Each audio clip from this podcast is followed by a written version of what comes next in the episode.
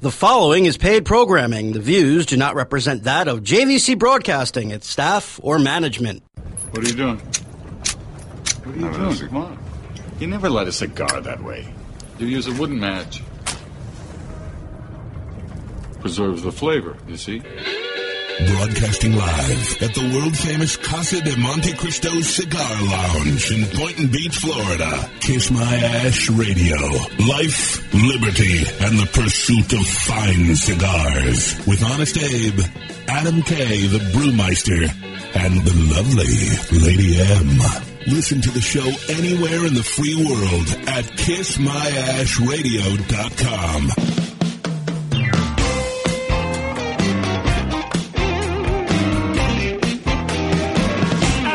smoke 'em like Sir Winston Churchill, like John Kennedy. Yeah. Remember Coach Red Auerbach, smoked up for victory. Yeah. Well, you can take my wife, you can take my car, but you can't take my big cigar. My cigar.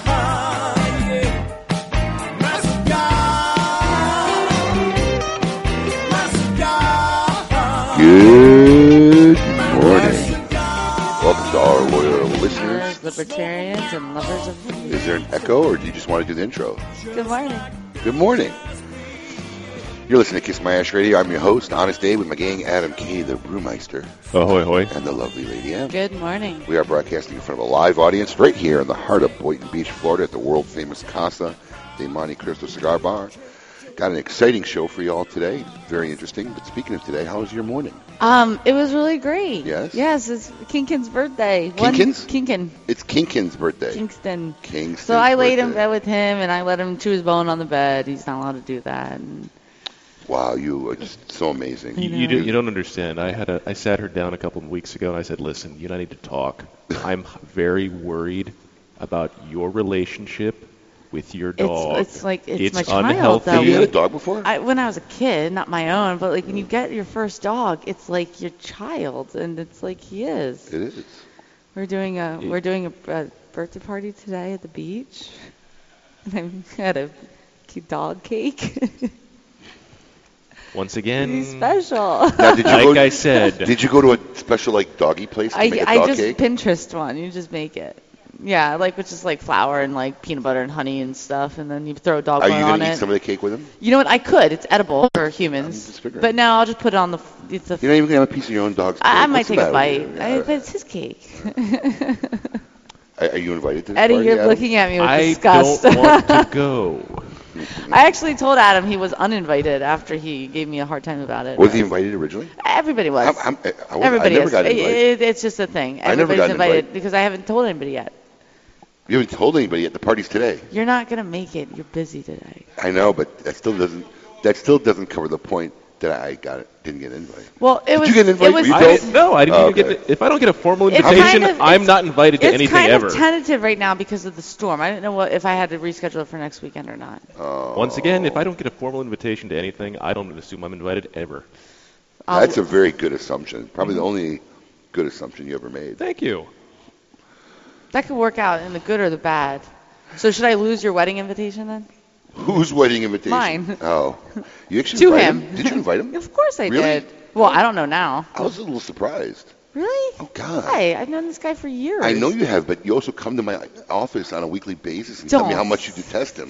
That's not true, Adam. it's so true. Look at Don't your face. be a douche. Don't throw Can you I under the bus. Yeah, you can say that. Don't throw you I, under the bus. I can say how he annoys me. Yeah. Okay. I don't- Eh, well, yeah. You That's said I a little can't stand him. You said I though. can't stand him. Oh, Adam, that's not true. You know how he likes to blow things out of proportion.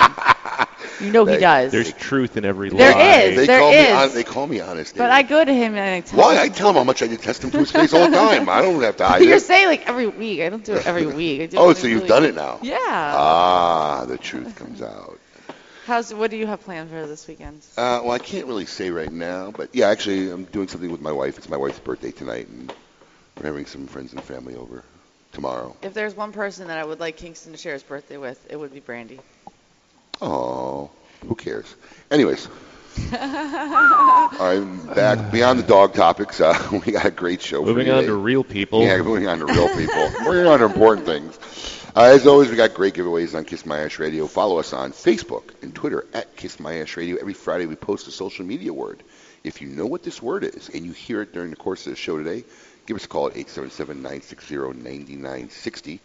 Be the 10th caller, and you will win a five-pack of cigars courtesy of Iconic and Recluse Cigars, who are uh, making some good stuff. Their new cigar is actually doing very well. Oh yeah, the Have you had Amadeo- I Which smoked one? another one of those the Yeah. other day. I was like, "Yep, doing- this is good." It's doing very well. I got to admit, man. There's a there's a brand that I looked at. I initially looked at and said utter failure, and uh, it seems to be holding its own. I the, the Amadeus even still Yeah, I- solid, solid stuff. So flying off, the, literally is flying off the shelves. Thank there you, you Colin. go. Thank you, Colin. But yeah, so It's if, crawl. uh, Well, I would. Uh, crawling doesn't make because it's spider is the thing. Or is that just for clues? what is she talking about? Oh, the, The the, the- the the- iconic the yeah. spider. Okay, Because I would say it's flying off the shelf if it was like a bird logo, but it's n- crawling. But that doesn't make sense. it was a bad attempt at a joke. yeah. Okay. Anyways, Well- uh, also, uh, We get you some coffee. yeah. I need some. It's on Speaking the of coffee, thing. where's my staff? There's no, there's no, there's no one in He's this. getting me a bagel next door. Really? Yeah. All right. That be, where's the other one? Oh, there he is. Hiding behind the yeah counter. Um, Xikar, the fine folks at Xikar, maker, makers of cutters and lighters guaranteed for life, give away to a KMA listener every week a fine product. And Lady M, what are the fine folks at Xikar giving away today? This week, when you're the 10th caller after hearing this sound, you are going to get the X8 Silver Cutter as well as the Executive Ash Can. This is a leather wrapped ash can, so it's the. I actually like that ash It's can. I- really I have one in my beautiful. car. I use it. I know. Yep. I see that. There's one in my car. And uh, the X8 Cutter guaranteed for life, so two wonderful prizes, a $60 value. You can find a photo of it on our Facebook page at Kiss My Ash Radio. And be a 10th caller when you hear that sound, and you'll win that wonderful prize. We got a show full of very interesting, exciting guests for, uh, for you today. Uh, sitting with us right now is Eddie Ortega of Ortega Premium Cigars. Eddie, welcome to Kiss My Ash Radio. Thank you for having me. Thanks for coming up this morning. Morning. Yep. Did, did we wake you up a little extra early? Uh, nope. How long was the And drive to feel, get up I feel bad now because I usually come up with stuff to give away too. And I ran out of the house. I was running late and I didn't bring anything. But I usually bring like you know five packs and stuff. Sorry, okay. guys. but yeah, Eddie's going to be joining us for our Meet Your Maker segment. And uh, we have a couple uh, special guests. We have Jonathan DeTore. Is it DeTore or DeTore? DeTore. Jonathan DeTore. Um, he's a writer for Cigar Advisor, a uh, online publication uh, that belongs to the Famous Smoke Shop, and marketing copywriter. So uh, we're going to see what he's going about. Uh, he's all about. And also Stephen Witt, author of How Music Got Free, which is an insight to the explosion of illegal illegal music downloads. I that am whole very genre, excited for that Which one. Adam's like, I've never seen him more excited. Did you read the book last night? I don't think he I don't know where to get the book. I didn't have a lot of time. Well, our producer is required. Mm-hmm. I, I only said it like 20 times, like before you could guest. At least try to get a copy of the book before a show. But Mm-hmm.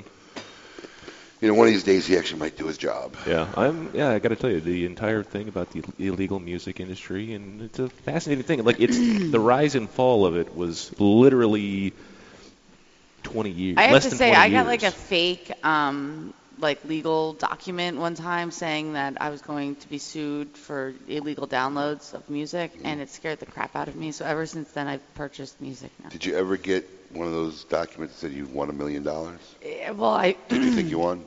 yeah, Okay. I realized that it was fake later, but still, it scared me to the point now where I just buy my music.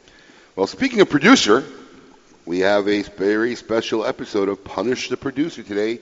We're calling this one "What's in My Mouth." Oh yeah, Lady M has went out and obtained three different, four different types of very rare foods, which I could say I've never tried. Can I tell them where Yeah. I got them from? Nope, No. no, Okay. Don't e- even give him a hint. Not even going to spoil Oh it. Oh, yeah, Come we're on. gonna blindfold him, make him eat them, and see if he can guess what it is he's eating. What's in my mouth? And I promise you, none of it will be moving. Yes, he's all happy. Is any of it alive this week? No, Nothing- it's not nothing's alive. Well, We've already I, done I that. gotta kill it first, though. Right? Probably. Oh yeah, you might want to do that. You know what? We It might be dead We by should have now. bought like some animal sounds that we could have just like played, you know, before we fed it to him. But we're gonna blindfold him and feed him some stuff for Planet the producer, as always. My way of venting to our producer. Uh, after the break, uh, we're gonna have what's in the box and a very new episode by Lady M, craziest college courses of the 21st century. I'm kind of interested to hear what uh, What What is being offered Yeah, the fine the fine young students of America are studying today. at today. Northwood University. We're going to get into that right after this. Follow us on Twitter at Kiss My Ash Radio. Yes, it's mandatory. Hey, cigar enthusiasts.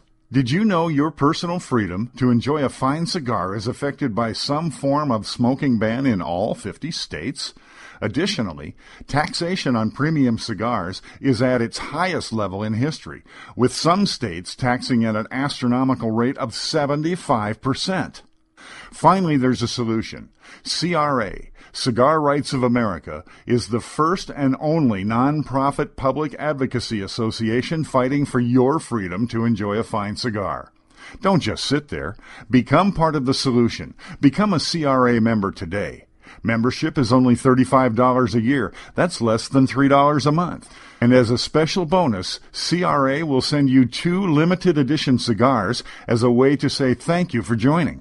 Visit cigarrights.org for more information and to become a member.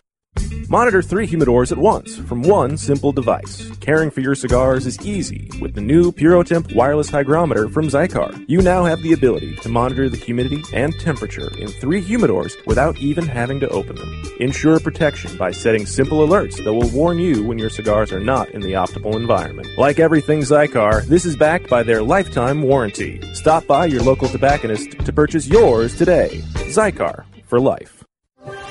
This is a La Aurora issued public service announcement. The iconic lion has gone rogue.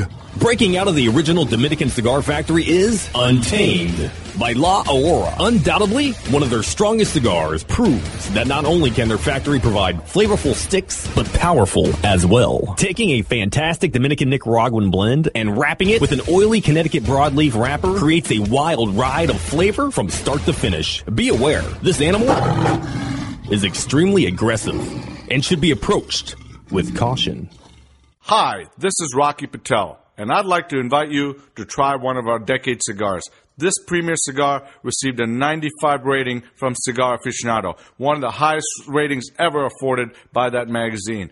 It's a beautiful Ecuadorian Sumatra wrapper with fillers from Nicaragua and Honduras. This cigar is medium to full bodied, rich, complex, yet elegant and well balanced. I promise you, you're going to love the decade. Try it.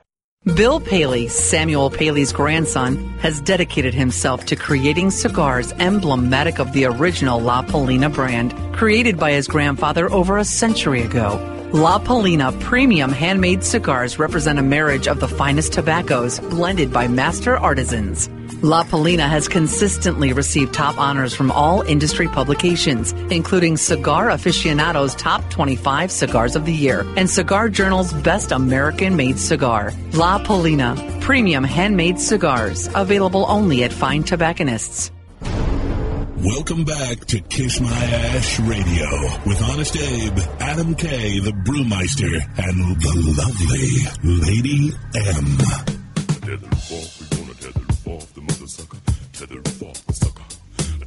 off, we gonna tether it off the mother sucker. Tether it off the sucker. Tether it off, we gonna tether it off the mother sucker. Tether it off the sucker. Tether it off, we gonna tether it off the mother sucker. This is an interesting song.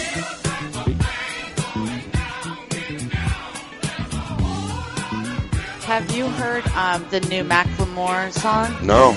It reminds me of um, one of the songs from that movie with E- Easy and Ice Cube. Uh huh. Straight Outta Compton? Yes, it, but it's like, uh, Colin, if you have it, can you play that new Macklemore and Lewis song later in the show? No, because last time we tried to ask for things, he's like, no, we can't do it because Jason pre-programs it for, during the week. Oh. And it's not on the fly anymore. so- Oh. Is that something? I got that's faith. true? In, I got faith in my man Colin. I know Colin will get it done. Do it for us. Either way, welcome back, folks. You're listening to Kiss My Ash Radio, broadcasting live from the world famous Casa Monte Cristo Cigar Bar, right here in the heart of Boynton Beach, Florida.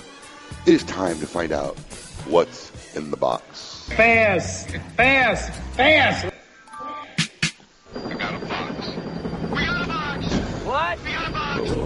In the world? He's I falling saw a apart. little insane asylum there. No, you like he, he started the wrong intro. Let's ask Honest Abe. That was uh, Cigar News. Is Colin? Whoops. Colin might not be in the booth today. Oh, that's Colin. All right. Hey, buddy, how you doing? Hey, uh, living the dream, per usual. That's what we like to hear. Cigar news for 8-29-2015 in the year of our Lord. This week, Davidoff of Geneva uh, finally opened up Davidoff of Geneva in the Buckhead neighborhood of Atlanta. It is the second new Davidoff of Geneva since 1911 to be opened in the United States. Corporate store. Corporate store, that is, yes. Not just a Davidoff lounge. It is a Davidoff. Well, there's a couple Davidoff stores that are owned by independent people Yes. too. All the ones in Vegas and whatnot. But yeah, corporate store. Yeah. The other being the one in New York City. Do they just sell Davidoff? I'm No. assuming? No. No, they don't. No, no. No. It is a 3,000 square foot store with five areas, including a 1,000 square foot lounge, a VIP members lounge, and conference room. Davidoff of Geneva has created special cigars for each store's opening, and Atlanta is no different. The Davidoff Atlanta exclusive 2015 is a 652 Bellicoso using an Ecuadorian Connecticut Rosa wrapper and Dominican fillers and binders, as most Davidoffs usually are. The cigar is offered in a box of 10 with a hefty $25 price point. It is not, as with the other releases, the cigar features an image of the Atlanta skyline, and the cigar is limited to only those who visit the Atlanta location. Legislation: The Boston suburb of Peabody. How would you like to- Peabody. I would love to live in I was going to Peabody. say, how would you like to live in Peabody? They probably say it Peabody.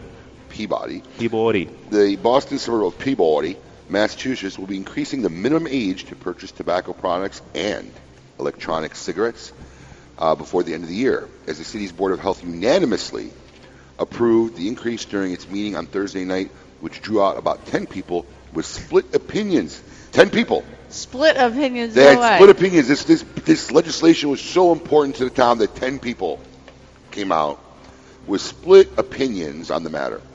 With the change, Peabody becomes the latest municipality in the state to increase the purchase age from the current state minimum of 18 to 21 years old. This is a list that includes more than 70 cities and towns across America. The change will go into effect 120 days if there are no legal changes, and Peabody is home to approximately 52,000 residents of 10 who really cared about this law. There was probably a Pats preseason game on, so that's why they, Yeah. they couldn't show up.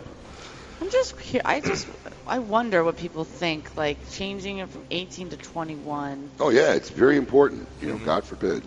They can vote, but they shouldn't be able to have tobacco. Yes, they're, they're, they they have enough gumption and knowledge and maturity to elect the leader of the free world and to fight and but die they, for us. They really can't make a decision on Well, that's whether what I'm saying. they, want to they smoke a cigarette or not. They need to get on the one page, you know, one age for everything. It's just bureaucracy at its best. But on the upside, um, there was uh, a, a, a attempt in Hermosa Beach uh, Council this week in California. They were trying to up sales of loose cigars, okay? Because they're trying to treat it like cigarettes. Like selling loose cigarettes is illegal. So they wanted to up the price. If you sold a cigar loose by the stick, the minimum price had to be fifteen dollars. Wow. Yeah. So they're trying to treat a premium That cigar legislation, as a cigarette. that legislation cigarette. did not pass. Probably for good reasons. Do they Oh. know that you really don't even inhale a cigar? It does. It's not about that. You know, I've been actually up to Washington D.C. and lobbied and spent time actually walking from office to office, meeting Congress people and whatnot, and it's mind-boggling how ignorant and how yeah, I'm saying it, how, the lack of just intelligence or common sense that they even care to have. Right. They're not even interested in what's really good, what's right. They uh, their only agenda is what do I need to do to get reelected. Absolutely. That's pretty much it. Avo has been billed as the boldest release to date, now available from Avo Cigars, and the relaunched Avo that happened this year, the Avo Syncro Nicaraguan, taking on that Nicaraguan theme that's been going on in the last couple of years with the Davidoff Company. The line is noted for its box press shape and Nicaraguan tobacco. The brand's new design language has taken an even further step into the modern era with the Syncro, looking more like a modern art piece than the traditional wood cabinet Avo that used to be sold in. The cigar uses a dark Ecuadorian Connecticut wrapper, Dominican binder and filler from the Dominican Republic, Nicaragua's Ometepe, and Olancho. Four sizes are being offered and a price point from $7.90 to $10. And Have you tried it?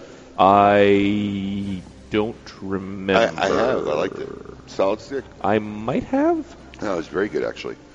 That's All right, all that matters. and the last in the news, Maya Selva. Maya Selva Cigars has announced the Flor de Selva Lancero, a cigar made in the honor of the company's 20th anniversary, even though I only heard of them about a year ago, has begun shipping. The Flor de Selva Lancero measures 7 by 38, 20. You're laughing. Eddie Ortega's laughing. But 20th wait, anniversary. they've been in- How long have you heard? How wait, hold on. this Uh, guy's a veteran. I know. How forget being a manufacturer. How long have you been in the industry in any form or fashion? Probably about 20 years. Okay, how long have you ever heard of Maya Selva? Uh, in the states, uh, I, I'm How I- long? When's the first time you've ever heard of it? Maybe three, four years ago. Uh, that's about way better than me. But it's their 20th anniversary. Um, anyways, uh, the Honduran Puro, uh, um, each Vitola in the line has its own distinct blend. This has a minor tweak. It uses a Connecticut seed wrapper, Habano binder from the Jamastran Valley, and the Trojes Miso and Jamastran Ligero in the filler. A total of 20,000 cigars have been produced, which would be a thousand for each year. But only 5,000. Oh, that makes sense. But only 5,000 will be sold in the U.S. I wonder So if they're that- probably I'm- in I'm trying to- Europe. I'm trying to decide if that's by choice, that only 5,000 No, will but be just, sold in the U.S. No, but ju- but just to be fair, because I, I believe and I've heard from them that they have like like good European distribution. They stuff. say so. I mean, yes.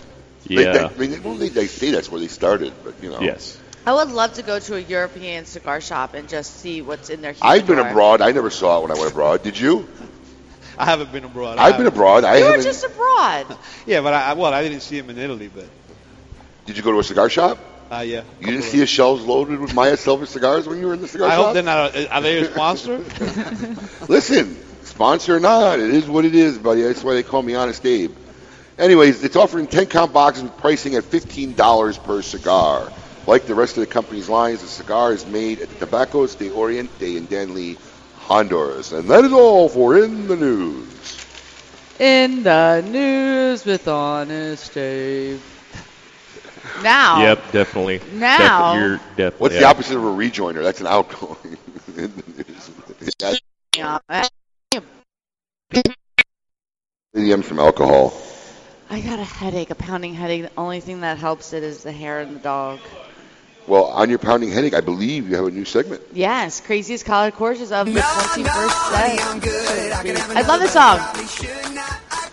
Oh, That's a nice song. That is a nice song. Who's, who's that? uh, I don't know who sings this. Who sings this, Colin? Uh, Mc- McGrammer. She got Andy it, Andy Grammer. Grammer. There you go. Well done. All right, so craziest college courses of the 21st century. Do you yes, know what century that is? It's a century. Just checking. Yes, believe it or not, society has changed over the years, which means so have college courses. Ugh. In today's age, rather than your typical home ec or business literature, students are now given the option at legitimate universities to study these courses. And these are for a whole semester. So this isn't just like a class, this is for four months. Shall I begin? This is, this is only going to probably reinforce my desire that not to send my kids to college if they're average students. Let's start with the first one Zombies in Popular Media. At Columbia College in Chicago, your hometown. Are you a Walking Dead fan? No, Fan of zombies? no. I am. Not even the genre at all. Zombies I in work with a popular zombie I, media. every day. What do I need to watch it on TV It for? traces the history of zombies in movie and literature and I don't think explores how zombies relate to themes of capitalism, individuality, and phobias. The flesh-eating undead are also a focus of a new course at Baltimore University as well. Great. Next. Cyber porn in society. That's a course. Yes, you probably never thought you could get away with it watching porn all semester long, but it is a required course. I want to take that class now. At the State of University of New York's of New York Cyber Porn Society, undergraduate students in this class survey internet porn sites and examine issues of obscenities and what causes cultures to define pornography. I'd love to see the percentage of women who take that course. Well, I mean, I'm interested to know if this is like part of the curriculum for a certain major. Like, I could see it being for you know part of a judicial or social justice or Ah. psychology. Um, Still an interesting course. Yeah. Yeah. I mean, Uh, but I would definitely think it would be in one of those majors because it would be one of those things that would end up dealing with later What do you on. call it when you sit in a class and don't take credit? Well, like, how can that- you Uh, be a at- guy uh, and watching porn? Like, you do you like wear like a? I Strap get an A plus like- in that class. Yeah. I'd be on honor roll. Can I do extra credit? Another course, Lady Gaga in the sociology of fame. Underwater basket weaving. Where's Lady Gaga class offered? That is offered at, believe it or not, University of California. Wow. Figures. They're all. Yeah. Out out west in Cali. Under underwater basket weaving For at those the who University want to of weave Oregon. baskets underwater, yes. The art of walking at Century College. My 11 month old has mastered it. I believe it. Yes. yeah, Feminist, she's got his master's degree now in walking. the feminist perspective, politicizing Beyonce.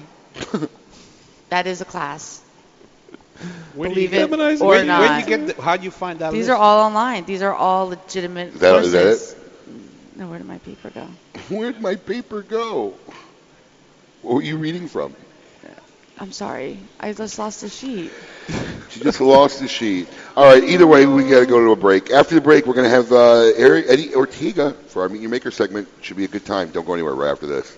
Life, liberty, and the pursuit of fine cigars. You're listening to Kiss My Ash Radio. The godfather of boutique cigars is back.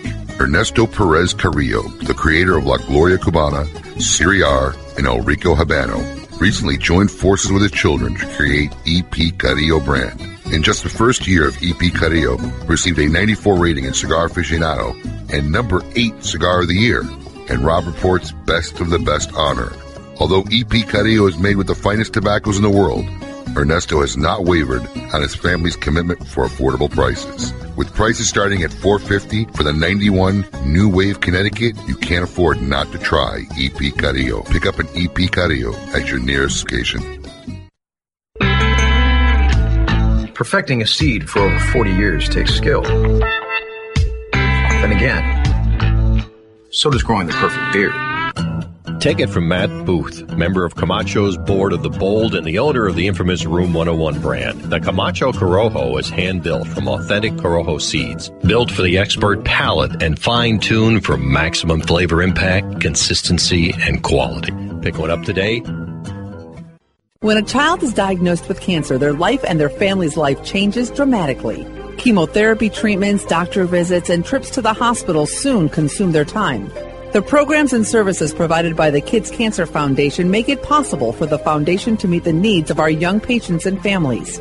We could not provide these resources without your support. For more information and to find out how you can make a difference in the life of a child battling cancer, call 561 333 8116 or visit kidscancersf.org. Sponsored by CLE Cigars.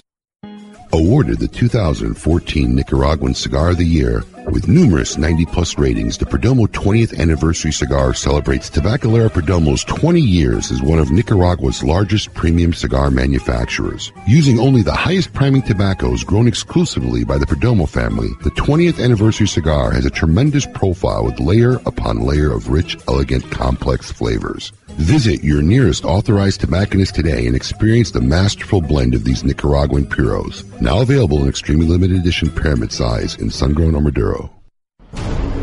Welcome back to Kiss My Ash Radio with Honest Abe, Adam K, the Brewmeister, and the lovely Lady M.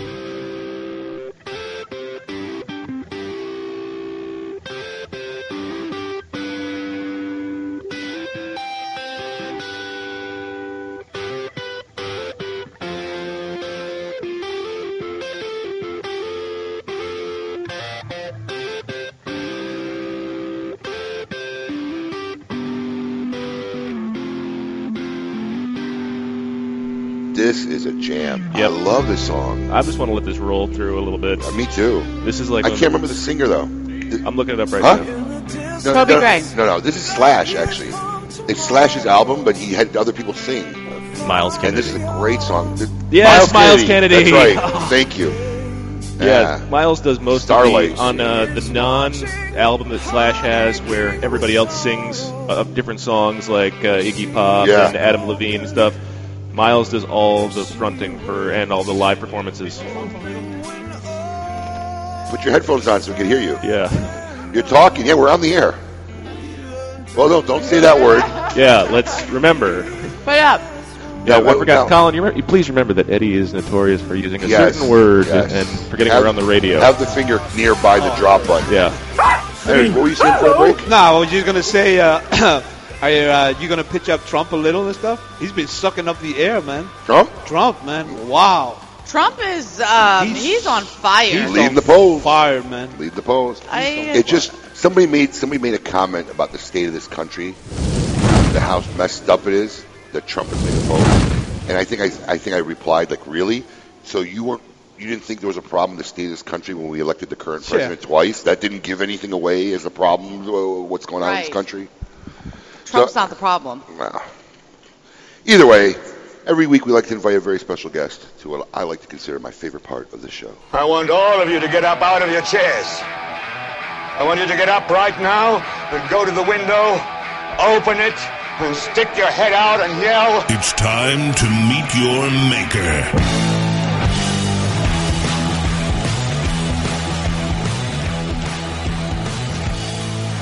This week, live in the studio, we have an old friend of myself personally and of Kiss My Ash Radio, Eddie Ortega of Ortega Premium Cigars. Eddie, welcome to Kiss My Ash Radio. Thank you for having me. It's great being here again. We're glad you're on here, pal. So, a lot's kind of happened since the last time we've been on the show. Uh, got a lot of new things going on. Um, you recently, um, yeah, me too. Uh, so, bring us up to speed on what's going on now. You, you have a partnership or a mergership. Uh, explain to us the exact situation now, because you're dealing now with quality importers. Yeah, basically what I what I did uh, starting August, uh, uh, I've, uh, I've actually merged my distribution with uh, Quality Importers. I've known Mike and the company for a while. We're good friends. It's a great company. They've been around for about 15 years. Um, Mike spoke to me a couple of times about bringing in my brands and uh, coming on board with him to helping him build. Uh, they, they're huge in, in terms of uh, humidors and accessories, and uh, I mean, Yeah. uh, the- so, but he wants to build a cigar division out. Um, so he basically spoke to me about bringing my brands in uh, and coming on board, and you know, leading the sales team uh, and building the distribution uh, for cigars and stuff. So uh, it's the best move I've ever made. I mean, it's a great company. It's a So, the way I understand it, you still own Ortega Cigars. That's correct. So, you own it wholly, and I own it wholly. okay, they're doing the distribution for you. Uh, which basically I'm doing the distribution for me because uh, I'm I, I lead the sales team. Okay. Uh, so it's Well, so you you actually are employed by them to run their distribution of the cigars. correct. So you're just you're doing distribution for your brand and whatever other brands they and that, carrying. that's correct. It's not just the brands. Now I'm involved in the uh, you know daily operations for sales, um, and it's not just about building my brands. It's about building the company, building their product uh, Are you handling the distribution aspect of just their premium cigar side, or their everything in general? Everything in general. Really? Yeah.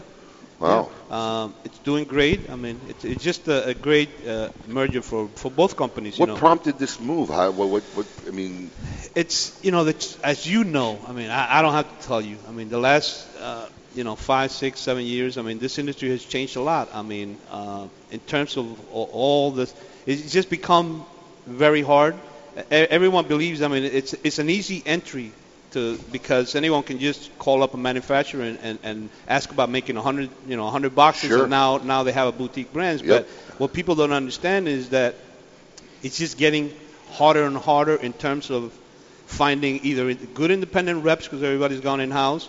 Uh, they don't understand how how how how high the cost of actually manufacturing. It's it's it's bad all around. Cost of manufacturing for the manufacturer is much higher. All the state taxes and all the t- applicable taxes in every state are just much higher. Distribution costs them are much higher.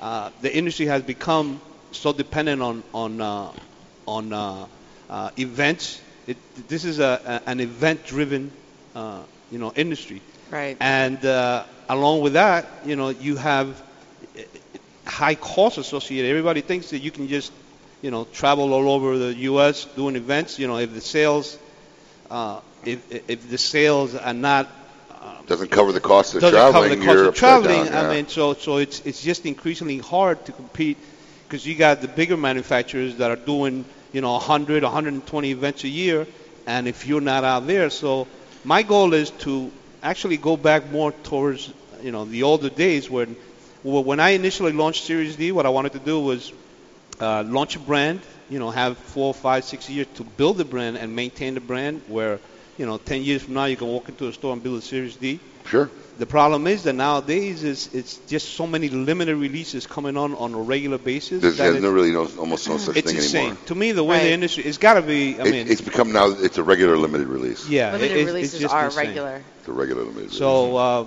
we're looking to build. What we're doing now is instead of doing, uh, uh, you know, concentrating on events, it's building the brands by what quality affords me is, you know, their backing in terms of all the multiple things that we have that, that we can use to promote uh, the brands.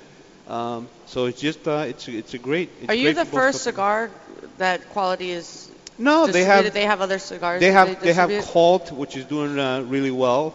Uh, Blood Red Moon is doing really well for them. So uh, They have cult too, right? Yeah, Yeah. yeah. So what we're doing Which is, basically promoting all the brands. It's not just about my brands, but building the company as a you know as a as a company. Uh, uh, it's not just promoting the Ortega brands. So since you're now with Quality, and this probably eliminates any independent reps anywhere in the country for you. That's we, we still have a, a, a couple of reps, Mm-hmm. uh, but uh, it's not going to be built around reps or, or around me having to travel to events. Well, that was my next question: is Are you going to cut your travel schedule? Because for a while there, you were a guy who was on the road a lot and putting in a lot of miles.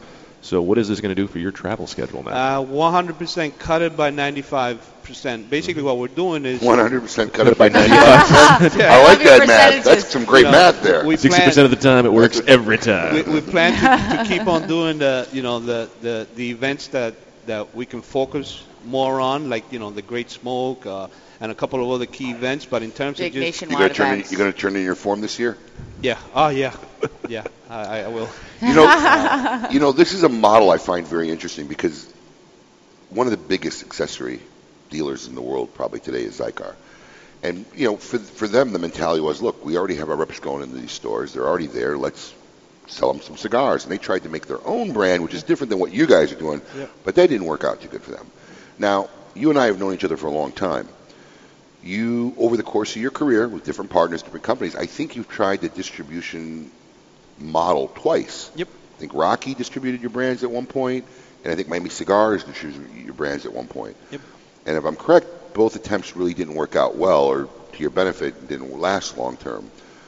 What makes you confident about this model that's going to be any different?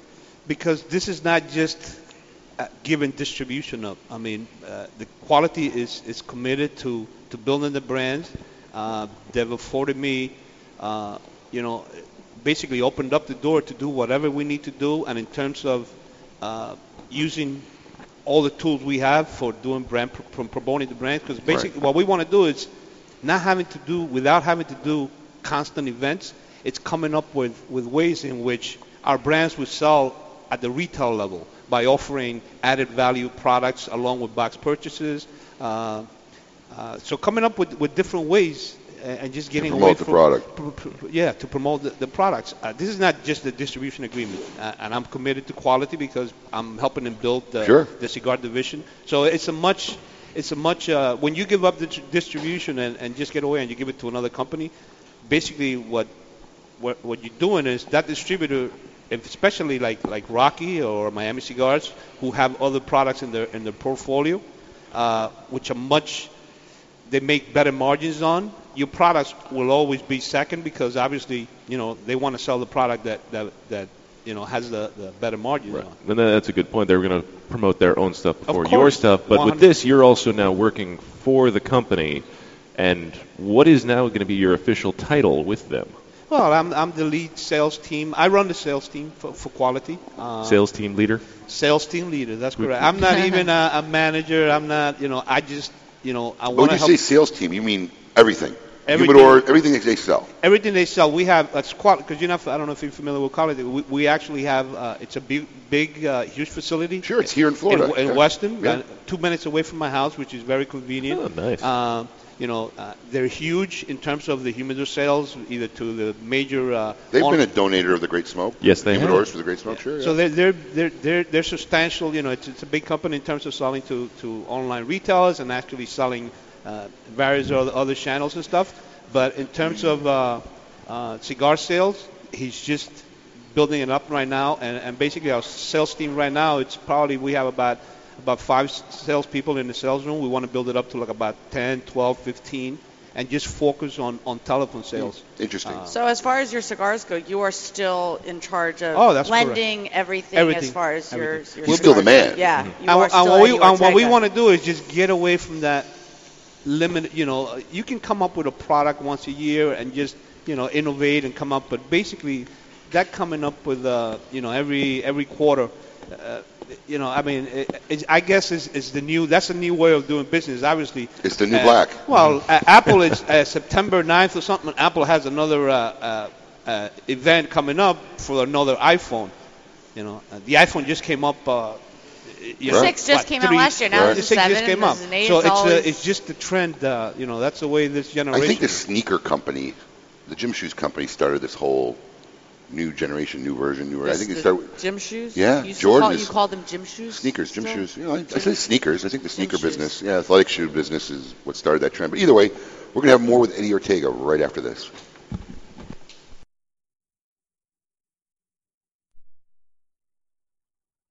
Fresh Radio with Honest Abe, Adam K, the Brewmeister, and Lady M. Listen to the show anywhere in the free world at kissmyashradio.com. Hey, fools, how about a game of cutthroat? Your funeral. That's my kind of game. Arnold, I hope your pool playing is better than your choice of cigars. Here, try this Rick Loose cigar. You're gonna need all the help you could get. Hey, don't be stingy. Let me get one of those. Rick Loose. Wow, that's a good smoke. Now I can bring my A game. Hey, I think you should stick with that Rick Loose cigar and work on your B game because you don't have an A game, and, and I know a little something about games. Boom. Hey, sucker, go buy yourself a Rick Loose cigar and do it today. Voted the number one gentleman's club worldwide. Located on and Military Trail for the sexiest scene in the city. Come see us at the Spearmint Rhino, the premier upscale gentleman's club. The recently released Perdomo Double Aged 12 Year Vintage is an extremely rare blend of Perdomo's finest and most cherished 12 year old fillers, binders, and wrappers. Bale aged for 10 years and then barrel aged. In bourbon barrels for an additional two years, these exquisite Nicaraguan tobaccos are bursting with rich, complex flavors. Offered in Connecticut, sun-grown, or Maduro, each Perdomo double-aged 12-year vintage pairs extremely well with the finest Scotch whiskies, bourbons, and other fine spirits. Available at only 250 authorized tobacconists worldwide, the Perdomo double-aged 12-year vintage is a must-have for every cigar enthusiast. The story that made the cigar. The cigar that made history. 80 years ago, Montecristo began a legacy of crafting only the finest cigars. Now, that legacy is honored by the very special, extremely limited edition Montecristo 80th Anniversary Cigar. Crafted for the first time, Dominican Pilatico tobacco. Grown from seeds hand carried from Cuba by Pepe Mendez. This exclusive cigar is like no other, rolled in a dark and oily Ecuadorian Sumatra wrapper. Montecristo 80th Anniversary Cigar features a rich, fuller bodied, and wonderfully complex smoke. Packaged in an elegant handmade box, these exceptional cigars are available now at your local tobacconist. Honor the legacy with the Montecristo 80th Anniversary. Surgeon General warning. Cigar smoking can cause cancers of the mouth and throat, even if you do not inhale. This is Erik Espinosa, and over the years, many cigar aficionados have enjoyed my highly rated brands, 601, Murcielago. In the spirit of continuing improvement, I have purchased my own factory, La Zona, in rich and fertile tobacco region of Esteli, Nicaragua. After almost two decades in the cigar industry, I have created a brand I finally feel is worthy of my name. Espinosa cigars are made with only the finest tobaccos, hand-selected and aged to perfection. Our cigars are bold in flavor, yet refined to the palate. Look for Espinosa cigars at your nearest fine tobacconist. For more information, visit espinosacigars.com. The Oliva family, the makers of some of the most affordable yet highest rated premium cigars available, continue in this tradition with the new Oliva Series V Melanio, a full flavored yet smooth smoke, which recently received a 95 rating from Cigar Snob magazine. So always ask for Oliva, an unbeatable value and an uncompromising quality. The Oliva family of cigars. Welcome back to Kiss My Ash Radio with Honest Abe, Adam K, the Brewmeister, and the lovely Lady M.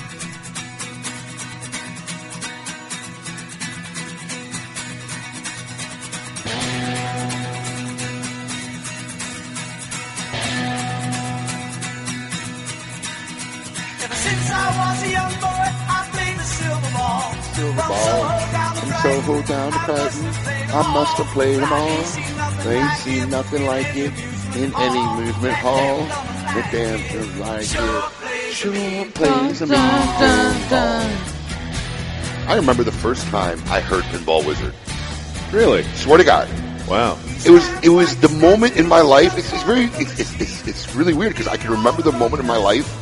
I realized, well, I don't know if they called it classic rock then. Maybe it was just rock and roll. But when I knew I liked classic rock, I was on. I lived. I grew up in a little town in Illinois called Niles, and they had a Niles free bus. It was literally this bus. There was like a mini school bus. It was like kind of these old folks home buses, but you probably could have put 20 people, you know, 15, 20 people on the bus. But it was a free bus that had two routes. One that went one direction all through the city of Niles, and one that went back the other direction. They had their call, it was called the regular and the reverse. But it stopped by like the movie theater in Niles, the library in Niles, the mall in Niles, the court. So it would take you all around the city of Niles. It was called the free bus. And you know, I think back on it, I think at the age of 10, I was hopping on this free bus. I wouldn't let my 10 year old down the block nowadays. The, stuff that we used to do I was thinking kids, about that the other day. Is just like But yeah, I used to hop on this free bus all the time. Yeah, I mean, like I would just go places by myself. It's like I'm just gonna go, and I'm just like as a ten year old. Now I'm like, are people letting children No. do that? And and one of the, They shouldn't be doing that. One of the stops was the corner block that was literally 20 yards from my corner block. So it was driving by all the time, and we sometimes we'd have nothing to do. Just let's get on the free bus. We we would just drive, sit on it all day, and I heard Pinball Wizard for the first time a long time. on the bus. I mean, it's got to be like 1980, 82. a long time ago. I was Hear. Pinball Wizard. I love this song. And then I remember the I remember the radio station because she was playing the radio on the bus. WCKG, Classic Rock Chicago. WCKG, Classic Rock Chicago, and I became a hardcore WCKG fan. Listened to classic rock for years until the station finally. Damn, how can you remember all that stuff, man? Pinball Wizard. That's it. It's a- that moment in time. You know, it's weird. Anyways, if you're just joining us, we're in the middle of our Meet Your Maker segment, part two, with Eddie Ortega, Ortega Premium Cigars. Uh, we've been talking about his current merger, I guess, or uh, combination. New that- distribution deal. I yeah, think it, it's also somewhat of a It's more than partnership, merger. Yeah, it's a Yeah, par- it a seems like a partnership. pretty serious Yeah. partnership. Yeah, with- and you're talking about quality. I'm sorry. Uh, what else do they offer?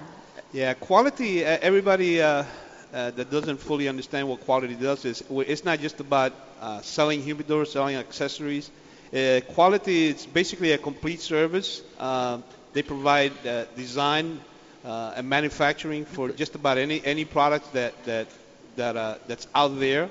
Uh, even in, inc- including pro- uh, products that are not even uh, for the cigar industry, they're outside the, the cigar industry.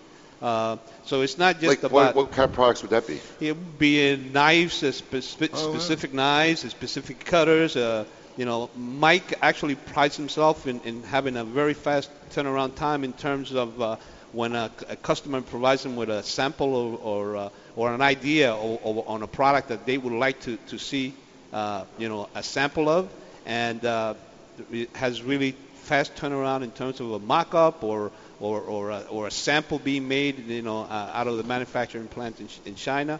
So it's not just about selling humidors and, and accessories, but providing more of like a complete design manufacturing for just about anything you can think of. So. Uh, Does this new deal mean there's going to be a change in the manufacturing of your cigars? As because every all the Series Ds are now made in at my father in Esteli, if I'm not mistaken. So is that going to change now, or is that going to stay? No, the, in terms of the Series D, Cubao, the stuff that, that uh, my father makes for us is still going to remain the same. Uh, we'll, we're actually, hopefully by the be- by the beginning of the year, we'll come up maybe with, with another uh, line from my father. Uh, and along with that, we'll be doing some other cigars and different uh, manufacturers. But uh, we're still, I'm still very close with, with Pepin and Jaime and the family. And Great people. Yeah, great people. Do you have any cigars when you went to quality that they said these these brands are done, terminated? No, no. Basically, when- Everything's still. Yeah, the partnership basically we came in and, and, and, and Mike goes, listen, you have open doors here, you know, uh, whatever we can do to, to help the brands grow, and you in terms with your knowledge in the cigar industry, help us grow. Uh, you know, the, their lines, the Colt uh, and Blood Red Moon, which, which by the way, um, uh, Which is interesting because those brands are owned by, or I know one of them is- owned by one of your former employers. Uh, but, uh, yeah. well, no, it's they're not. Uh, I'm, I'm pretty sure quality owns them, but you're talking in terms of manufacturing. Oh, he's making it? Is that He- what it he is? makes them, oh, so yeah. he has a factory now. He has- doesn't own that brand. No, he doesn't own Well, the he's always brand. coming here trying to sell it to me, so I thought he owned it. Uh, it's it's a partnership that, that he Oh, has with quality okay. and stuff. But, that's we used to work for his company. Yeah, it, was I, I ran I ran Real Smokers for Real a long Smokers, time. For a long yeah, time, yeah, I, yeah. I ran. And Here we're in still, Florida. Again, we're still great friends. I mean, uh, Carlos. With Carlos, yeah. Yeah. I mean, we're still great friends, and we'll probably be actually doing some some specific cigars at his, uh, uh, you know, on the Ortega brand under his factory. Um, but we're working on a lot of, you know, it's great. It's a great partnership. Uh, I think we have a lot of great things coming out in 2016. So I have to ask you a tough question, otherwise I wouldn't be doing my show. I sit on the advisory board and boards of some cigar manufacturers, and you know, I'm privy to things or questions or opportunities that come up. And I had a personal situation sitting on a board. We had to evaluate a decision that the company was interested in one of your competitors, who kind of does the same thing you do, New Orleans, uh, Uh-huh. Orleans Group. I guess they're trying to do the same thing, getting the cigars. I, I don't know if they have any brands, but they're, they're, they were making moves to try to acquire brands to distribute. And they approached one of the manufacturers that I sit on the board for um, to do distribution. And, uh, you know, me personally, uh, uh, you know, it's funny because I have to wear a lot of different hats. I wear a retailer hat. I try to wear a manufacturer's hat when I'm advising some of these manufacturers. I'm a consumer, so it, it's it, I'm a, a, a, a journalist, I guess, on some level. So sometimes it conflicts because sometimes, like you said, I'll be honest on my journalism side, but you ask me, are they a sponsor of the show? you Yeah. know, I mean, it, it, it Yeah. conflicts. But I, my concern was, and I was wondering if this entered your process, your thought process at all. Did you worry that an accessory company or a humidor company that really hasn't been the mainstream as far as premium cigars trying to sell your brand would lower or negatively affect the image of your brand? uh, I don't think Because it was one of the things that I thought about how it would look if a guy who you normally will come in and want to sell me humidors, trinkets, and cutters all of a sudden is trying to sell me premium cigars. You know, I, I'm not sure as a retailer how I would take it, whether it be positive or negative. I was wondering if you thought about that at all going into this venture. where this industry is right now, uh, I, I think has, uh, I mean, that's that's. I, think it doesn't have any, uh, any what do you call it? Um, uh, I don't think it really impacts on the brand itself. Uh, you know, fortunately for me, I've been I've been around long enough where I have many friends in the industry that, uh, like you, like yourself. Uh, what I need to do is get my brands, being that the industry is the way it is right now in terms of limited, and and I don't want to keep constantly come out with limited. What I want to do is talk to those friends of mine, uh, and come up with different ways where we can help promote the brand and and the brand to keep to remain selling true at the retail level. To become a staple brand. what we want to do is come out with promotions that the retailer is going to pass along to the consumer. Because bottom line is, i you're my best friend, and you can say, Eddie, you know, I want to promote your brand. You know, I want to keep buying your brand. I can't Send me the 10, customer- 15, yeah. 20 boxes, but you can't Make the customers buy it. If the customers don't buy it, so what we want to come up is with different ways that it's it's going to go through to the to the consumer, which is bottom line what we care about.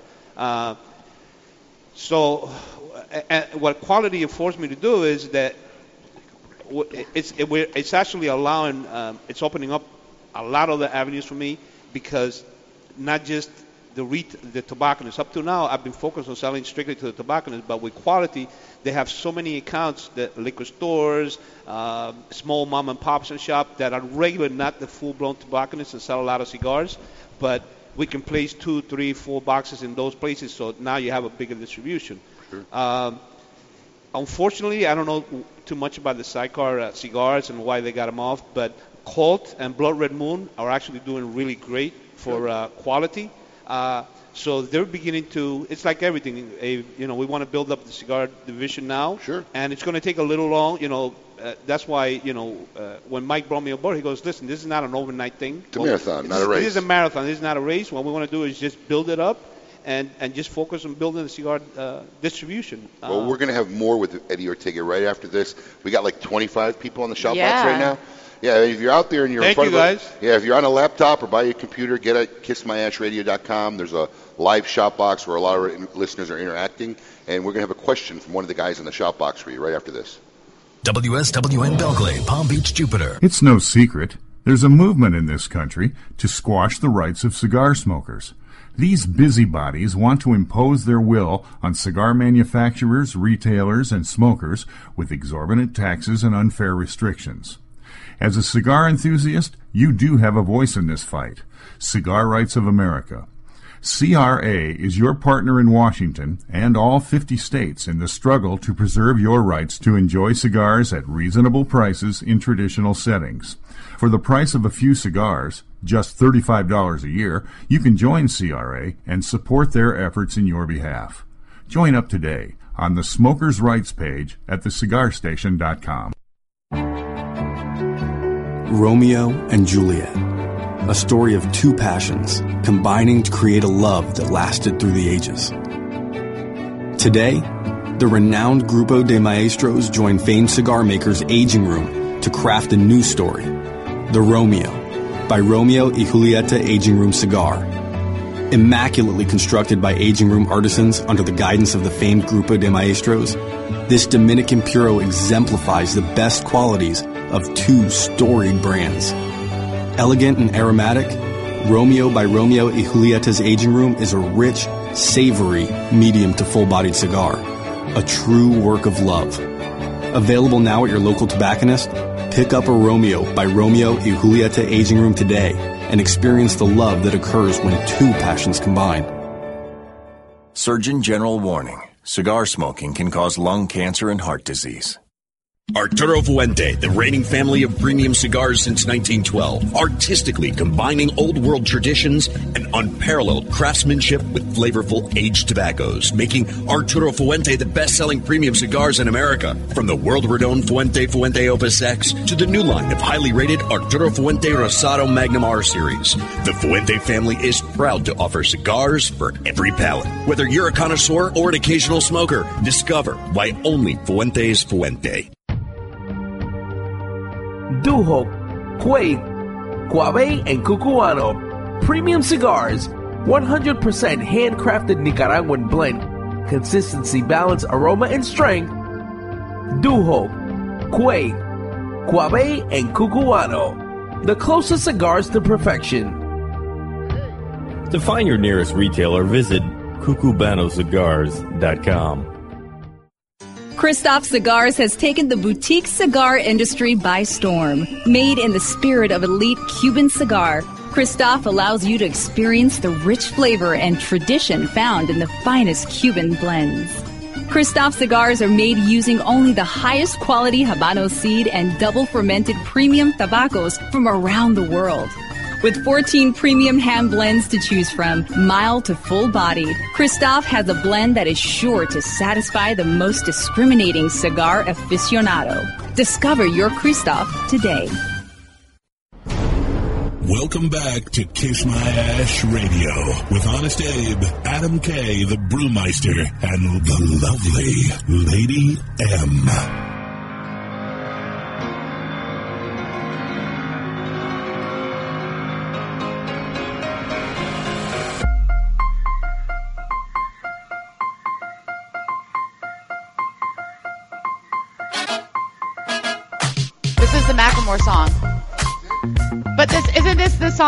Ice Cube, remember? Boop, boop, boop, Are you thinking like Ice Ice Baby? No, in the movie. Oh, you obviously weren't paying attention. I think oh, Halloween. In the um, correctly. In the Straight Outta Compton, remember? I got it. Oh, Dre is sitting there yeah, doing yeah, that. Yeah, yeah, yeah, yeah, yeah, yeah, yeah, yeah. I forgot the reference you made earlier, but yes, it is. isn't it? That's Close. the Macklemore song. Sounds just like that. yeah. anyway, sitting live in the studio, we have Eddie Ortega of Ortega Cigars. Um, we got a bunch of people on our shop box on Kiss My Ash Radio right now interacting, and Lady M uh, asked if anybody had any questions, so we're going to read. Uh, Yeah, one we're of actually we're going to go questions. into obviously big industries talking about Cuban cigars and the lift and uh, everything happening, you know, with Cuba. Um, and I got Doc Will, and he asked if the embargo is totally lifted, how do you feel the Cuban sales will affect the non-Cuban market? Uh, that's like actually like the first question everybody asks. It's the hot topic That's the nowadays. That's the topic. problem. Uh, I think what's going to happen is probably the first year when it initially opens up. The first year, uh, yeah, it's going to affect uh, uh, the sales of all, all non-Cuban cigars. But I think once the consumer uh, becomes aware, bottom line is Cuban cigars are, are just like any other cigar. You know, whether you prefer Dominicans, Hondurans, Nicaragua, it's not that they're any better. It's just a different taste on the palate. Uh, so regardless of whether they're uh, out there or not, I mean, you're just gonna if you like Nicaraguans, you're gonna like Nicaraguan. Right. The biggest, the biggest, uh, uh, the biggest part of, of getting the Cubans in here, it's gonna be, you know, price-wise, they're probably gonna still be, you know, pretty hefty. But i- i- it's it's funny you said that because I was in I was in the humidor the other day and someone was asking me about a blend and I was telling him about it. He's like, oh well, if it's got Honduran in it, that's ju- that just that's not for me. It burns out my palate. And I think part of that is a gross misconception for people. And you know, obviously there's definitely a point of if it you, you can pick out this has a Dominican profile to it and this has a Nicaraguan to it. And you can tell a little bit of what is a Honduran, but people are often overlooking because they get these stereotypes in it. And I think that's part of what you're saying is that there's a stereotypical Cuban cigar being Mm. a certain echelon, and at some point that's going to get erased when this all happens. Well, the Cubans have a, a, a a complete different profile. Uh, uh, you know, when you smoke a Cuban, if it's a real, if it's a, if it's Cuban, it, the, it's just a, a, a complete different. Unique. Ta- It's a unique taste, just like Nicaraguan. My prediction has always been it'll be a three-year arc. Yep, that's. That's it's going to be a peak, and then it's going Gonna to just like shoot everything. up, peak about 1.5, come down at about three, and level Well, off because what's going to happen is the first year, Everybody, Everybody- people who don't smoke are going to start smoking cigars. but then, but then again, the supply and demand part comes in where not most of the retailers are not going to be able to to Well, get the Cuban. It's interesting you say that because our next guest is a gentleman who wrote, and we're going to talk about an article he wrote, Are Cuban Cigars Really Better? And he has some interesting views, and we're going to get on that. But uh, big thanks to Doc Will. Doc Will, we're going to get uh, Lady M your information. We're going to mail you a, a, a rare and can't be found anymore, pretty much. The Wild Bunch. Three pack of Wild Bunch cigars from Eddie Ortega, so we'll get that out to you. Uh, thanks for Email your us at info at kissmyashradio.com. I told him, I gave him my email There to you go. email there me. you go. Um, anything before we go? Uh, anything uh, new you working on that you want to tell our listeners about, or where they should stay tuned to, or any just, projects? Just basically stay tuned. We're Stay doing a lot of we're doing a lot of great things. So you you launched a new website too. The QI, uh, well, yeah, the QI. We just uh, So it's, you got it's- a brand it's new not- website for Ortega's on there and everything. Yeah, it's not actually new, but it's just a redesigned, uh, completely redesigned. Retailers can go in there. We create a user account for them, so you can just place the orders online. Nice. Um, it's uh, it's it's running. Now, are you in a hurry? Or you gonna be able to stick around? No, I'm gonna hang out. With Good, good. Because you're Cuban. You're of Cuban descent, correct? Yeah. Good. So I'd like to see what your point of views is. Our next guest, Jonathan DeTore, a writer for Cigar Advisor, an online publication, I believe, for famous uh, cigars, and he's also the marketing copywriter. Uh, Jonathan, uh, welcome. Uh, welcome to Kiss My Ash Radio. Hi guys, great to be on. Hey, thanks. Um, uh, you, your job's pretty simple, I guess. You write stuff, you post stuff to Facebook, uh, you, um, you take it to the house consistently and weekly in the slam dunk contest, uh, and you, you do it all while sipping on fine cigars, uh, fine glasses of cognac, and at your desk, which we're not going to tell your boss, wearing cashmere slippers. Is that the truth? that's pretty. That's pretty much the gist of it. Now, in this weekly slam dunk contest, are you using a trampoline? Be honest. yeah, the big one too, not the little one. the big one. Are you, is he- are you short? yeah, no, no, no. I'm- oh, I'm- it's still not I'm easy to slam dunk. So listen, tell us t- tell us a little bit about yourself, Jonathan, and how you got into the industry and working with Famous. Okay. Um, well, it all started about four years ago. I was fresh out of college. Um, I was, and, and afterwards, after I graduated, I was unemployed for a while, and Famous Smoke Shop took a, a an interest in me and to put them or to put me in their their call center. So they hired me for that, and about a year and a half afterwards, um, I had been contributing articles to the old version of Cigar Advisor, and uh, the higher ups liked what they saw and gave me a shot at writing full time for them. So now that's where I am. Were you a cigar fan, a con- customer? Uh, were you, uh, you know, into cigars? Were you blogging at the time? Did you have any experience? You know, it, it's funny that you asked that because um, before I worked at Cigar um, or at Famous Smoke Shop, my brother worked for Famous Smoke Shop in the customer service division as well. So he would bring Uh, back cigars every always once in a while, and I would be like a little overwhelmed by them because they were too strong for me. I really didn't get into it, you know. But then as soon as I started working at Famous Smoke Shop, I mean, now I'm in the industry. I have to learn everything about it. So I smoke cigars every single day to try to get a grasp on what cigars are, how they're made, the flavor profiles, and that really helped me out. So now, of course, I'm submerged in the industry. Now, since you got this job, you're writing for Cigar Advisor, and you were saying you were out of college. Did you get a degree in journalism, write creative writing, or anything like that to prepare you to be a better for this kind of a to get moved into this aspect? Um, no, not really. I went to the University of Vermont and I graduated with a degree in political science, but my minor was English. So Ah, no, the doc- Ah, yeah, yeah, yeah, It's, yeah. it's, it's funny, isn't it? Funny how oftentimes our minors are more where we end up than our majors. right, exactly. Um, Jonathan, you're you're a marketing copywriter. Tell us what exactly does a marketing copywriter do? Well, really, if you go on Famous Smoke Shop or FamousSmoke.com, you'll see all the descriptions for all the uh, cigars that we have on our web pages. Um, essentially, me and the copy team, we write all that. Um, we write a ton of emails. We go on social media, interact with fans, post uh, interesting pieces, uh, like lifestyle pieces on our on our Cigar Advisor and Famous uh, Smoke Shop page. So really, it's it's interacting with the customer and making sure that the customer is informed on every single product that we sell. Wow. Well, great. Listen, I'd like to reference one of uh, your articles that you wrote a few months ago. Are Cuban cigars really better? Um, you, you mentioned that many people feel that the best blenders are already here in the U.S. Um, i- i- are there any good blenders in Cuba, or do you feel that they're still producing good cigars down there? Yeah, of, I, of course there's good cigars down there. Um, really what I was referring to in that article was a lot of the blenders that were down in Cuba during like the mass, or when Fidel came into uh, power down there, a lot of these blenders went to other countries and they took a pocket full of seeds and they went to other countries and these were some of the country's top blenders. These were some of the country's top growers and they settled all around Latin America and that's why we have uh, such a bo- that's why we had such a boom in Latin America outside of Cuba, and it's just grown from there. And now we have today's super cigars. So we still have these master blenders outside of Cuba making cigars that we absolutely love today. But of course, there's going to be good blenders and good rollers in Cuba still. I mean, they're world renowned for their tobacco. You go on to state um, in your article an estimated 98% of all Cubans on the U.S. black market are fakes. Is this statement actually accurate? Because I've read in reports that um, they have high per- they put a high percentage anywhere from 80 to 90%. 98 seems astronomically high. Where did you get that uh, that information? That was actually from an older article that I was reading um, when I was typing up the paper, but I, I did do a little bit more research. Um, and you're right, it is around 80 to 90 percent. So even even still, that's an, an extremely high number of fake Cuban cigars on the black market today in the United States. It is, I mean, it is. 90% is still really high.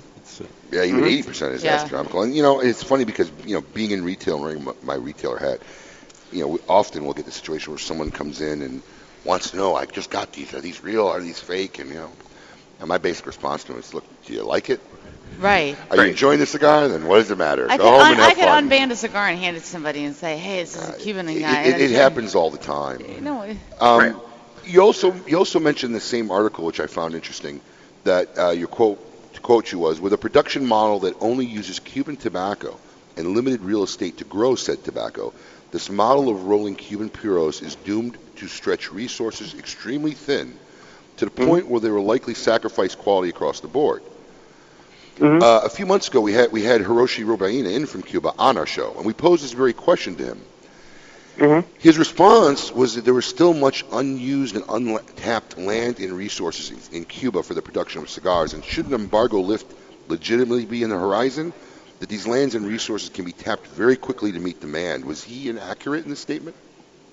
I mean, I, he would he would know a lot better than I would. Obviously, um, if if there is untapped land that they can use for untapped cigars or, or tobacco that they could still use to roll and blend cigars, but you have to kind of look at um, how Cubans are made as compared to non-Cuban cigars.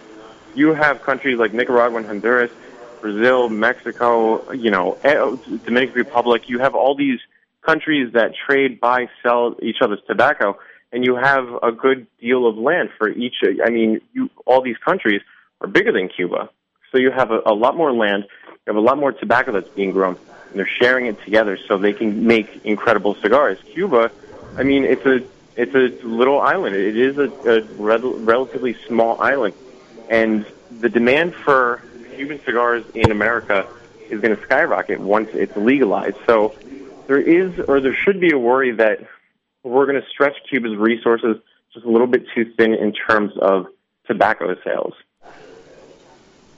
You know, that's an excellent point and a very good idea observation on that.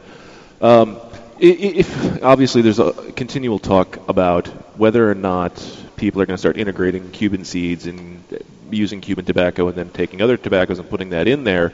I mean, where do you see the idea of people taking all these and then incorporating Cuban tobacco into Nicaraguan cigars as a growth industry if it ever doesn't open up? Oh, it, I think that's I think that's such a great idea. I think that's really the the future of tobacco I, or cigars. I can see the Cuban embargo being, um, you know, lifted within the next 10 years or so. And immediately right after that, I think the best course of action for Cuba is obviously sell their, their main lines, you know, Cohiba and, and Montecristo and, and so forth. But I think um, with the extra tobacco or with any tobacco that they have, they should really start blending it with all these other super cigars that we have outside of Cuba. I think you can come up with really great blends. You, you're going to have tasting cigars that you'll never have tasted before. I mean, it's it's it would really just propel cigars to the next level if you include every single nation's tobacco, like a Nicaraguan, Dominican, and Cuban uh, cigar. I mean, that would be absolutely wild. Well, it's interesting because we have a manufacturer with us right now in this the studio, and Eddie uh, is. That's something that you, as a manufacturer, would be interested in doing. Would, if the embargo would lift, would you be? Of be course. Looking can acquire Cuban tobacco to Yep. use Cuban tobacco? Yep. Just for the fact of a, a different type of flavor availability that you'd be able to develop. Yeah, and the thing with Cuba is to like, uh, even though Nicaragua might be bigger and the Dominican might be bigger or uh, Honduras is much bigger, uh, regardless of how big the country is, there's only certain small percentages of land that could actually be used to cultivate cigars. So it's the same thing in Cuba.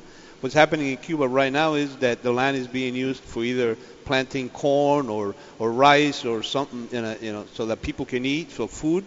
But when the embargo opens and, and they they can afford or, or investment goes in there where where now you can regenerate and and and uh, cultivate the the soil to grow tobacco again, it, there's going to be a lot more land that, that tobacco will be able to grow on. So, um, excellent point. It's Yeah. uh, you know Very cool. Well, Jonathan, uh, thank you very much for joining us on Kiss My Ash Radio and giving us some of your insights. And uh, keep up the great work. And uh, hopefully, we'll have you on the show again sometime. No problem. Thank you very much. Thanks, Jonathan. Jonathan DeTore, uh, author, writer uh, for Cigar Advisor, and working for a famous uh, smoke shop. After the break, everybody, well, especially my favorite, Oh, I gotta go get the stuff. punish the producer. We're gonna. What's in my mouth? What's in my mouth? What's right after mouth? this. Follow us on Twitter at Kiss My Ash Radio. Yes, it's mandatory. The recently released Perdomo Double Aged 12 Year Vintage is an extremely rare blend of Perdomo's finest and most cherished 12 year old fillers, binders, and wrappers. Bale aged for 10 years and then barrel aged in bourbon barrels for an additional two years, these exquisite Nicaraguan tobaccos are bursting with rich, complex flavors. Offered in Connecticut, sun-grown, or Maduro, each Perdomo double-aged 12-year vintage pairs extremely well with the finest Scotch whiskies, bourbons, and other fine spirits. Available at only 250 authorized tobacconists worldwide, the Perdomo double-aged 12-year vintage is a must-have for every cigar enthusiast. Swag Cigars, offering a cigar for you. From the medium bodied Swag Puro Dominicano, the full bodied Swag Black, and now the new Swag Brown Connecticut with a flavor profile not usually found in milder blends. Blended with premium Dominican fillers and binder, and topped off with an uncommon Ecuadorian grown brown Connecticut wrapper. The flavor profile takes you from creamy smoothness to a place no other milder cigar has ventured. Come along for the ride. Discover Swag Brown Connecticut. Available in full great sizes, shipping to stores near you in August 2015 and priced right. Boutique Blend Cigars. Blending is in our DNA. Truly bold cigars like a good story. Perfectly crafted throughout, and you never want it to end. Take it from Rob Weiss, member of Camacho's Board of the Bold and the creator of the award winning TV series Entourage. The Camacho Corojo is hand built from authentic Corojo seeds, built for the expert palate and fine tuned for maximum flavor impact, consistency, and quality. Honest Abe here, and let me tell you, undeniably, there's only one premium handcrafted stick that's 100% different than any other. Drew Estate's Acid. It's so wildly different that it's difficult to describe in words. Sweet, herbal, botanical, earthy, delectable, and on and on. They keep its unique infusion process a total secret, and with good cause, because everyone would copycat this unique cigar if they knew how. Guys love it, girls love it, and the people you smoke it around love it. Everyone loves acid cigars. Keeping Cuba's most coveted traditions for three generations, the legend continues with San Lotano. With signature blends by AJ Fernandez available in a smooth and creamy Connecticut, a hearty, rich San Andrés box press, Maduro, and a robust, full bodied Habano. AJ Fernandez continues the legacy with his new creation, the prestigious San Lotano Oval. Using ultra premium aged tobacco that takes a whole new shape and balance, the San Lotano Oval is now available in both a Maduro and Habano wrapper. Visit your local tobacconist today and ask for San Lotano cigars by AJ Fernandez. From the makers of the number one cigar in the USA in 2013, the Aging Room Quattro F55 comes yet another highly rated cigar, the Aging Room Bin Number One, a full-bodied Dominican cigar made with some of the world's oldest tobacco in the market today, from the harvest of 1997, 98, and 99. It starts out smooth and builds up in strength and flavor until it reaches its full potential. The Aging Room Bin Number One, for the true connoisseur looking for a sophisticated smoking with balance, complexity, and character. Aging Room Cigars. Blending is in our DNA. Welcome back to Kiss My Ash Radio with Honest Abe, Adam K, the Brewmeister, and the lovely Lady M.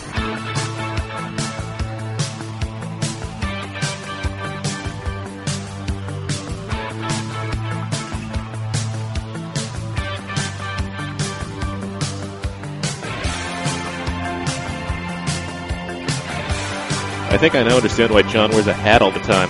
I didn't, Wow. Man, you are really losing some hair up there, man. Oh, let's see. Look down. Look, oh God, yeah. Is it? Yeah. Oh, yeah. Is it that bad? You are. Bad. I did not know you were that thin. Holy crap! I feel really bad. We'll now. take a picture and post it for you later. Yeah, yeah. Show everybody my receding hairline. Yeah, I mean, you are really losing some. It's thin up there, man. I mean, hair, I'm gonna. Get, I'm gonna get you some Rogaine for Christmas or something. Well, once you start Rogaine, you can't stop. Apparently, No, you have to keep going, and that's why. Yeah. Well, welcome back, folks. You're listening to Kiss My Ash Radio. I'm your host, Honest Abe, with my gang Adam K, the Brewmeister, and the lovely Lady M. There's been, there's been a lot of talk on the Kiss My Ash Radio shout box regarding Lady M's boobs that she likes to refer to as chocolate and chip. I can't believe this is the first I'm hearing about that. Yes, well, because she has a mole on one of her boobs that looks like a chip. Wait, but um, for all you guys, we have posted. I posted for you a video presentation Mhm. of chocolate and chip. Should, I'm so a dirty, dirty girl. Yes, she is. So you guys were all requesting for pictures. So if you go to Kiss My Ash Radio's Facebook page, you will see a presentation for you guys in the shout box of chocolate and chip. And the best is look at Lady M's excited face during the. yeah, it should be pretty entertaining. we may we may break the internet. So Hopefully. now it's time for my second favorite episode of all time on the show. Uh. It's time to punish our producer. His ass was a wad of cookie dough. After a few weeks, he was carved out of wood. Every show needs a whipping boy. I want you to hit me as hard as you can. It's time Hit me again, Ike, and put some steak on it. Punish me, punish me. to punish the producer. All right, for this week, Lady M has ventured and bought I don't Wow. like the sound of what's going on over four there. four different food items. Uh, uh, uh. Stop it. Four different food items. We are, our, our producer is now is blindfolded. Yeah. He cannot Now these are all edible items that were bought in a store Purchased. that some people somewhere in Oh. the universe eat on a regular basis. Okay. And um, she's going to feed these one by one to our producer. Oh, great. So, item number, and we're going to let you know what it is after you know after Yes. all said and done. Uh, this is what we like to call Uh, somebody John get Baran. What's in your mouth? What, John Barron. I haven't played this since producer college. of Kiss My Ash Radio. What is in your mouth? All right. Here you go. All item right. number one. Here we go. Do I just open my mouth? Yep. and- Open Oh, your yeah, mouth. open your mouth. It's I'm coming gonna- in. There we somebody, go. somebody should give him a basket. Oh yeah, uh, quick Keep tra- the plate trash close. can, Keep the plate trash close. can, trash can, please. He's gagging. No, no, no. Let him, let him chew. Let him chew. He's got, he's got to savor it and know what, you know, guess what it is. I got to tell you, he is shuddering right now. Just Is it worse as than the he's trying cockroach? to chew. Um, Izzy, somebody get me the trash can, please. Is this worse than the cockroach? Yeah. Oh, baby. Oh my God! Trash can, yes, please. Trash can, yeah. I probably swallow. Oh, Just I. Yeah, Okay, there we go. so- All right, trash can is there on your he left. swallowed it. He got it all down. any it any, is all any down. idea of what that was? Some sort of egg. All right, all right. Hold on. Item. Wait. Item number two.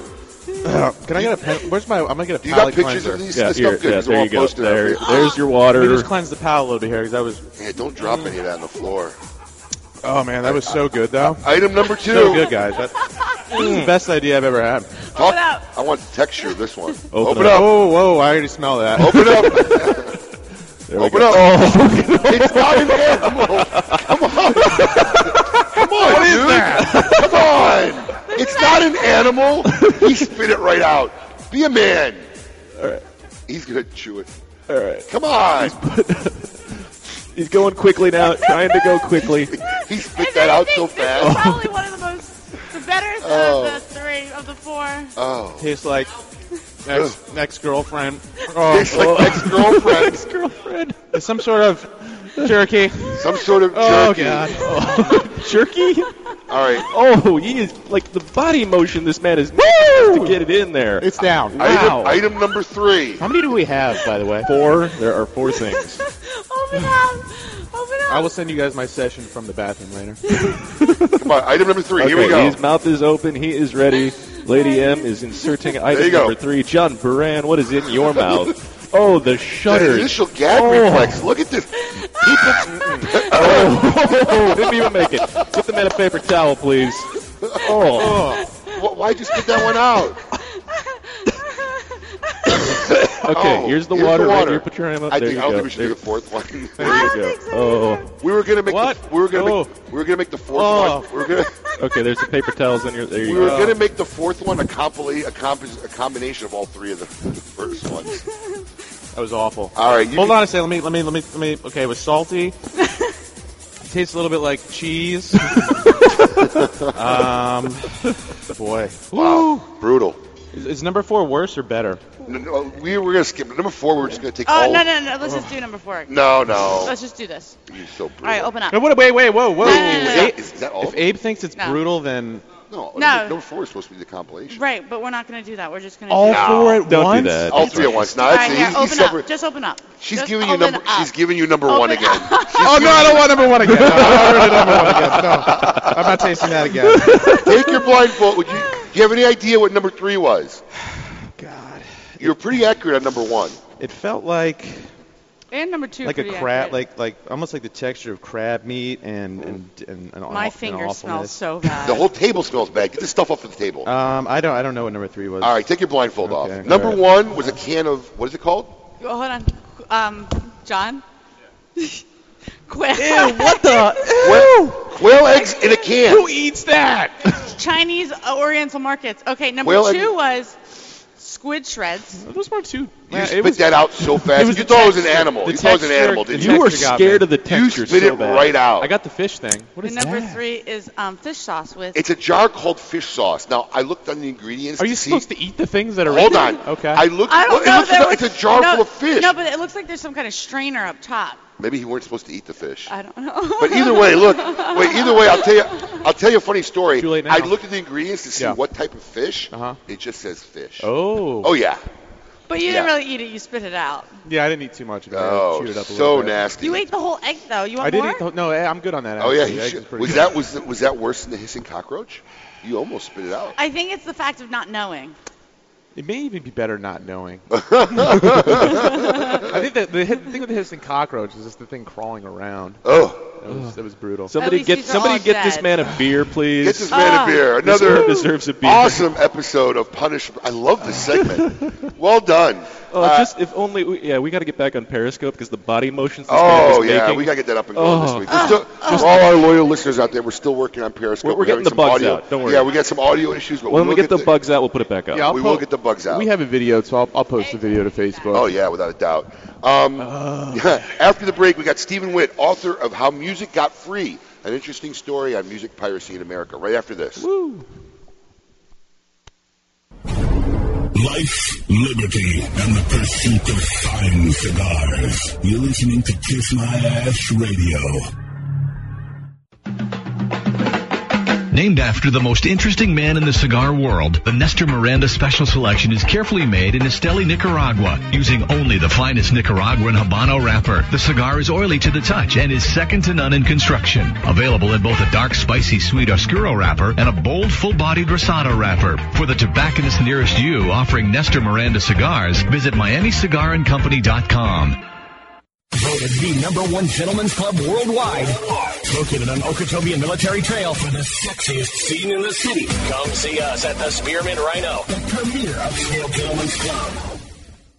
If you created the Aging Room Small Batch Cigar line, the highest rated boutique cigar brands of our times, what would you do next? Well, if you're Rafael Nodal from Boutique Blend Cigars, you would combine your three most important passions of your life Cuba, music, and cigars and create a new classic La Boheme Cigars. La Boheme is Rafael's take on the golden age of Cuban cigars. La Boheme is a sophisticated blend of extra aged and hard to find tobacco from the Dominican Republic. A medium bodied cigar, rich in flavors, reminiscent of the island he left 35 years ago in a small boat with his family. Why wait for the embargo to be lifted? Smoke La Boheme today. Blending is in our DNA. It's an exquisite day here at the Jensen Estate patio overlooking the 13th green. And we're underway. Jim Jensen has chosen his favorite stick. The Diamond Crown number 4 by J.C. Newman. See the way he holds the cigar, Tom? Hmm. Excellent balance and heft. Ooh, he's eyeing the silky Connecticut shade wrapper, fermented twice for the smoothest, richest flavor. And hand rolled by the Fuente family with a blend of six to seven distinct Dominican and Caribbean basin tobacco leaves. Each lovingly aged for at least five years. Oh, now Jensen's lighting up the Diamond Crown.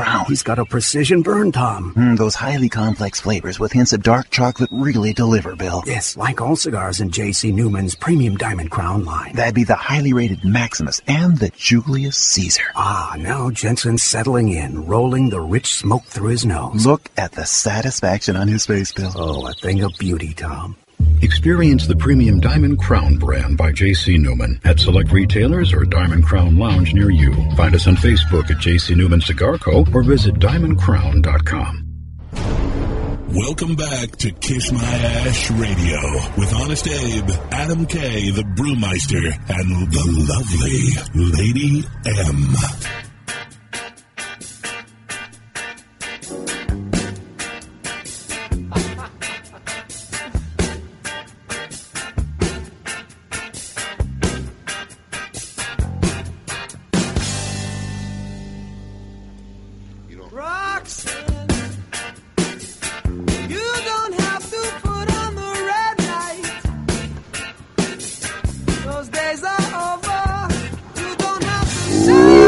back, folks. Honest Abe here with my gang, Adam K, the Brewmeister, and the lovely and sadistic Lady I just wrote. You um, really enjoyed that segment, didn't you? And I just wrote holy S H I T on the shout box, and look what it did. Oh yeah, it puts it, an asterisk. It puts yeah, an, I it won't let you. No, on no, the we'll shout let you. box Shout box. We are we are a family show on Kiss PG rated yes. shout box. But uh, for those of you just joining us, missed a great segment of Punish the Producer. We Ugh. called it "What's in My Mouth." Yes, Oh, and my we put God. We three rare, distinct uh, Asian ethnic foods, I guess Yes, you I call went it, to an Oriental market. in your mouth. Most and of the stuff on the shelves were expired, but I, I picked most of the stuff on the shelves. I was picked- Those were not expired. Wow. I I picked felt like three those things were. that weren't. That was that was pretty. Uh, How? I mean, how was the experience? It was pretty awful. Was I'm the not gonna fish lie. bad? The That fi- no, the fish tasted amazing. The fish. I mean, it was so good. It was the fish was the only one you spit out. Fish was the only one I You spit out. actually ingested the other two. That items. was like a texture because I felt like the fit. I was like crunching bones. Oh God. Ew. And yeah, because I, was like, oh, maybe this is like some kind of like pea pod thing. Well, the jar does say fish sauce, so Yeah. maybe you're only supposed to squeeze the sauce out. Yeah. Well, I, and the I fish is removed just I removed the marinated. strainer. There was Yeah. a strainer there. I removed. Yeah, it. I don't think you're actually supposed to eat the fish. Visit me at Bethesda Memorial Hospital this evening. Ash. I'm glad you spit that one out. oh, that was a great, great, great episode. Sorry, mom. Sorry, mom. They're so proud. Okay, uh, special guest number two, Stephen Witt, author of How Music Got Free. It's a riveting story of, of, of obsession, music, crime, and money featuring visionaries and criminals, moguls, and tech-gifted teenagers. It's about the greatest pirate in history, the most powerful executive in the music business, a revolutionary invention, and an illegal website six times the size of iTunes. Stephen Witt, thank you for joining us on Kiss My Ash Radio. Hi, thanks for having me.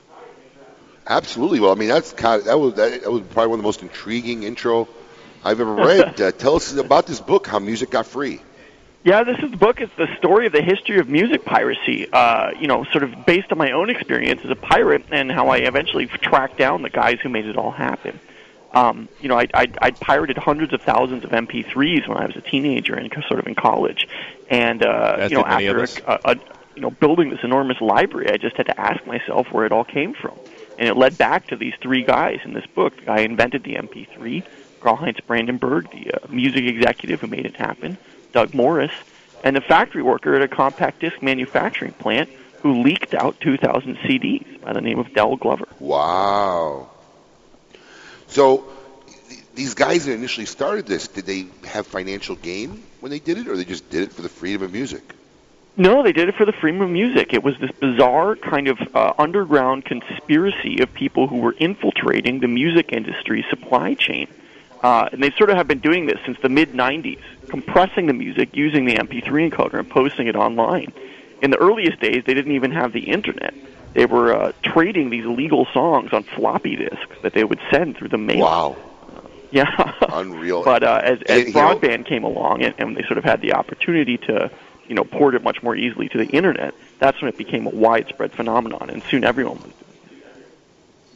Everybody, when they think of pirated music, the most popular and most probably talked about known pirating Napster. is Napster. Right. But from what I've heard in researching a little bit about your book, that was just the tip of the iceberg. He was That really not even a was. Napster had grown out of the same underground originally. The guy who coded it, Shawn Fanning, and his business partner, who's probably better known, uh, Sean Parker. That's the guy that Justin Mm-hmm. Timberlake played in the Facebook movie. Um, they had sort of been poking in around this underworld for a while as well, and they noticed that the files weren't that easy to share. They were sort of hard to find. So they built this peer-to-peer file sharing application called Napster, which you know allowed people to share their music. But the question is, how did they get there in the first place? And it turned out it was all of these guys, music journalists, radio DJs, and compact disc uh, factory workers who had early access to the material and were leaking it out weeks and sometimes months ahead of its official release date. So they would seed that stuff onto sort of secret servers around the world, and then pretty soon it would show up on Napster, and that's how it all got out. Now, th- this is an excellent point you're bringing up here because at no point did I ever even think about how did they get all these songs. It always just seemed like they were just there. But Right, where did this they was come an, from? This was an underground base of just CD manufacturers black marketing to people. Yeah, and it was, putting it was a there. conspiracy of, of infiltration, really. uh, and it had a name. It was absolutely called Rabid Neurosis, and it had sort of Uh-huh. a leadership structure. It was kind of structured like a spy uh, group, you know, like a spy network. They had guys burrowing into the music industry supply chain, as I said, and getting stuff out constantly. You know, they did a study a few years later, and it turned out that the vast majority of what people had on their iPods was pirated, and a huge portion of that could be traced back to just this one group doing it. And as I said before, this guy Dell Glover, who worked in the factory, uh, he was really their main source. Now, I call him the patient zero of music piracy. He leaked everything: Eminem, Absolutely. Kanye West, uh, Taylor Swift, Justin Bieber, all that stuff. So if you ever sort of had some music on your iPod and you weren't sure where it came from, it could all be traced back to this one guy. Did did anybody actually get penalized trouble, or yeah. caught. I mean, I'm not talking about the guys who Yeah. are doing the pirating. I'm talking about the the end people who are just downloading this stuff or file sharing their stuff. Um, well, the, uh, the, the the music industry sued a lot of the end users, and they ended up winning. They usually collect about two or three thousand dollars on these sort of like fly by night lawsuits. Uh, the legality of that was kind of shady, but they got away with it. Uh, the pirates I just found out- I themselves, the found out- underground guys, the FBI was constantly after these guys, but it was very hard to crack their network. Uh, if you think of sort of a cr- classic organized crime, you know, group like the mafia, it's all everybody's in a family; they all know each other. Online, Right. it's usually the opposite. Nobody knows who anybody else is, and they're all hiding behind, you know, pseudonyms and encryption. So when the FBI tried to crack this group, they really had a tough time of it because, you know, even if they got one guy, the guy didn't really have anything to tell. He was like, "Yeah, I was in a chat room with three other guys with, you know, fake screen handles. I don't know where they live, and I don't know their real names." You know. Yeah, when I- Eventually, though, the was FBI was able to bust it up. When I was in college, um, I had I was using LimeWire quite frequently. I was a LimeWire user. And Sure, um, sure. actually, one day, um, our head RA came to our dorm with a rep from um, one of the bigger movie companies, and I had been downloading and uploading. Really, what I got caught was the uploading. People taking stuff from me, a bunch of Simpsons Sure. episodes, Family Guy episodes. They sat next to me at my computer, watched me delete all the files, and then Uh-huh. made me sign an affidavit that I wouldn't do it ever again. Wow. Really? Wow. But they didn't check my recycle bin, so. what school was this? What school was this? Flo- Florida State. Okay, okay. Wow. Sure. I mean that Now, where- that was where did you happening all the time. You know, episodes to uh, upload? The campus networks is where most of this stuff was coming from in the first place. Right. I got the episodes that I got to that people were uploading for me. I had downloaded. So the way LimeWire works is that I have this in my library. And you kept it in your library so other people could Yeah, download it. right. Exactly. That's right. That's right. That's peer to peer. That you're you're sharing files with your peers. That's where that comes from. Now, while Napster was the probably most popular one, they weren't the biggest. The biggest was Well, that was probably the well. Napster also happened during a time when it was still all modem downloads. But then now that we're in a broadband world, Pirate Bay was probably one of the biggest file sharing things in the last couple of years, which recently just got shut down last year. Now, do you cover? they were still doing it up to the last year. Yeah. It's still up. Yeah, It's still, still- up. Pirate Bay is still up. They have been remarkably resilient. kind of Even though the original thing, yeah. founders of the Pirate Bay all ended up serving jail time, uh, they sort of passed ownership on to a new group that is still running it. Uh, you can still find it if you go sort of nowhere to look. And yeah, that probably is for most people the biggest public face of, of piracy. But there's private trackers, there's private torrent sites which are invitation only, which are even larger than the Pirate Bay. Some of them have, you know, uh, agglomerated the, the, you know, probably the majority of humanity's cultural output for the last 70 years. And they And write a little wh- bit about where do those you- too. Where, where do you even find information on these hidden guys in these hidden places like Chat that? rooms. Yeah. Chat rooms. uh, you- some of them you have to pass an interview to get access to the site to prove that you're sort of competent and you know what you're talking about. Um, and then the deep underground stuff, and this is where the sort of uh, conspiracy of leakers come in. The only way to join one of those really is to show up with new leaked material of your own. So it's kind of a quid pro quo arrangement. You know, let's say you've got advance access to a new. Let's say let's say somebody sends you in the mail, let's say a DVD Oscar screener for for a new movie, and it's not available on the public networks yet. Well, if you're willing to leak that, then you can get you can join this conspiracy and get stuff that other people were leaking, and that's what drew a lot of these guys in. Now, Stephen, I'm, I'm under the assumption that this movement, that's even, I guess, still continuously going on, is basically for freedom of music movement. Are people profiting doing this? Are people making There- money, or is this just all being done because of the love and freedom of music? there's there's sort of two schools of it. One are brazen profiteers. These are the bootleggers. So they'll go out and they'll rip stuff off and then they'll sell it and they'll sell advertising against it or they'll charge for subscriptions. Uh, and you can make quite a lot of money doing this. There was an illegal pirate streaming guy who actually the um, uh, I think was just pleaded guilty to conspiracy to commit copyright infringement uh, yesterday, who had made over five hundred thousand dollars in the UK or five hundred thousand pounds in the UK by selling advertising against illegal pirate streams and stuff. But the real underground guys have an ethos that they're not supposed to make money from this, and that the leaks Wow. are not to be sold, and that it's a closed ecosystem of sharing. And a lot of them stick to that. So some of the biggest groups, you know, just do this for the thrill of it. I think they have they have no economic gain, and that's especially true of the guys who infiltrate uh, the supply chains of the media world. Now, Lady M is the youngest of probably all four of us sitting here on the air I, right I now. know what LimeWire is. no, no. Did you did you pirate? Did you I, download? I, I did, I did. And I have to say that um, one time, it was probably like five years ago, I got a um, document in the mail saying that I was being sued for illegal Oh, really? downloads. And Ah. um, I never, I never followed through with anything. I don't know if it was legitimate or not. I never heard anything But did back you stop it. downloading But after? I believe me, I stopped downloading. I've never illegally downloaded a song or anything. Actually, my my iTunes is empty because I purchased my music now, which I don't even do because I just don't care. I just listen to the radio now. But because of that, it scared me, Wow. and I won't download anything. So you know, it's an interesting thing you mentioned, like these the, uh, these secret groups where you have to pass an initiation, an application, basically to get in. And you know, obviously, there's been a lot of push for people to prosecute, and the FBI going in after people and shutting websites down and trying to shut Pirate Bay down.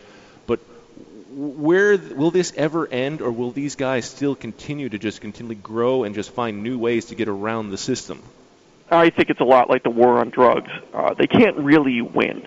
Uh, what they can do is mitigate the harm that these guys can cause. Uh, so the media industry has has been pretty successful in new modes of distribution and sort of curbing piracy a bit, um, particularly with the advent of things like Spotify, which sort of make piracy just less valuable.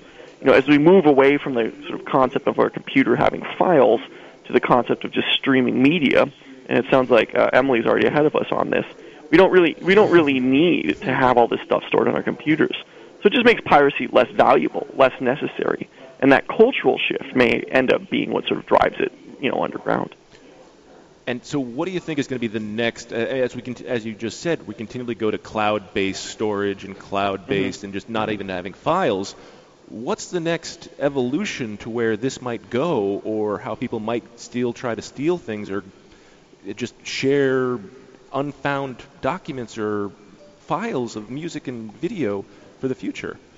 There's a big thing right now called popcorn time, which a lot of people are using, which essentially cuts out the cable box and replaces it with a system of sort of pirated, torrented files. Uh, it, and it's illegal to sort of employ it in this way, but a lot of people are doing it. Uh, Dell Glover, the guy who I wrote about in the book, who leaked all the CDs, uh, now sometimes works selling these boxes to people. So he'll get, uh, you know, he'll sort of get a cheap commodity uh, computer from from uh, China, wipe Windows off of it, install this kind of pirate-friendly home theater PC software, and then sell it to you for my- two hundred bucks. And he's probably sold. He told my- me three or four hundred of these a month now. Wow. Yeah, the no, um, my uh, the shipping manager actually just bought one last week for a hundred bucks off Amazon. Yeah. Off Uh, Amazon. Off Amazon, and Unreal. like, and it was on back order for a while, and Yeah. it just finally got back up, and it's got. Now all I should say it's it's you can also use these home theater. There's nothing wrong with home theater PC software, and you can also use this legally if you want, which is actually what I do. You know, I pay for for Netflix and HBO Go, and I just got it hooked up to this box, so I don't even really need cable TV anymore. But I am paying someone for the stream. Well, um, it- unfortunately, it's it's, exactly easy enough to also way. get around that. Right. It's exactly what this is doing. It's the same way they can jailbreak the I, Apple TV and then uh, get all these other streaming services put on Right. there that you're not paying for, and you're just loading in there. Mm-hmm. And that's the boggling. new frontier. uh, That's what's really going on now. Stephen, it seems like we could do a whole show on this. I mean, very interesting topic, but uh, we'd love to have you on again. I mean, it's, it's very interesting stuff. If anyone listening is interested in your book, where can they find your book? Uh, they can find it at bookstores everywhere, um, from the big online retailers, Amazon and Barnes and Noble. Um, my my Twitter handle is just Stephen Witt, S T E P H E N W I T T, on Twitter, and from there it's it's easy enough to find a place to buy the book. Um, and it's called Very How cool. Music Got Free: The Story of the Story How of Digital Music Music Piracy. You know, I do have one little question because I've just been curious over the years. I, I could probably just Google this and research it. But I'm figuring you'll know. I'm just curious. With now with iTunes and all the ways to buy music, is iTunes become now more profitable? The way that these musicians profit is it more valuable than actually album sales, or are album sales still the main source of revenue for these musicians? the biggest problem with iTunes is it allows you to, to, from the musician's perspective, is that it allows you to sort of disaggregate the album and just buy the songs that you want. So Yes. if there's really only one song you want to hear on the whole album, you're just going to pay 99 cents to get that, rather than you know sort of in the old days of, of, of you know record retail, you'd have to pay 13 or 14 bucks to get the whole CD.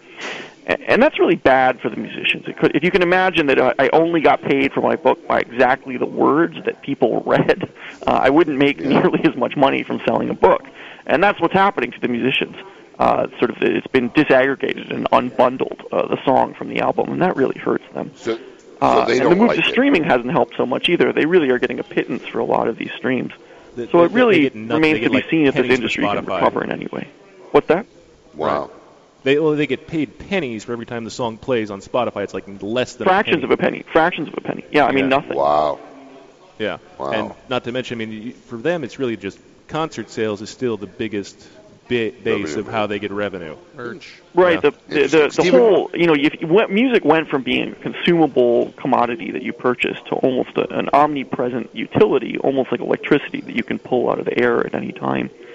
And that Well shift said. went, Um, you know, changed the mode from sort of private individual consumption to really a festival atmosphere for enjoying music. And that spurred a lot of demand for the live market, which is now, as you say, where most musicians make their money. Well, Steve, Stephen Witt, thank you for joining us. Check out his book, How Music Got Free. After the break, we're going to find out this week who belongs in a cigar insane asylum. Kiss My Ash Radio with Honest Abe, Adam K, the Brewmeister, and Lady M. Listen to the show anywhere in the free world at KissMyAshRadio.com. When you light a Davidoff cigar, you set aglow the richest tradition of cigar making in the world. You release craftsmanship achieved by our investment in that most precious of commodities time. The time it takes to create a Davidoff cigar as it passes through 600 hands before it arrives in yours. The time it takes to age and mature the tobacco which fills a Davidoff cigar, sometimes as much as 10 years the time it takes to hand pick, hand roll, and then carefully hand check each individual cigar before it is fit to wear the legendary Davidoff white band. In every second of enjoyment, there are decades of experience. In every way, it is time beautifully filled. The Oliva family, the makers of some of the most affordable yet highest rated premium cigars available, continue in this tradition with the new Oliva Series V Melanio, a full flavored yet smooth smoke, which recently received a 95 rating from Cigar Snob magazine. Melanio and the other great Oliva cigars can be found at all smoke in locations, so always ask for Oliva, an unbeatable value and an uncompromising quality. The Oliva family of cigars. You know, some football players today remind me of Cuban cigars. They're weaker, they talk too much, and they don't pack the same punch they used to.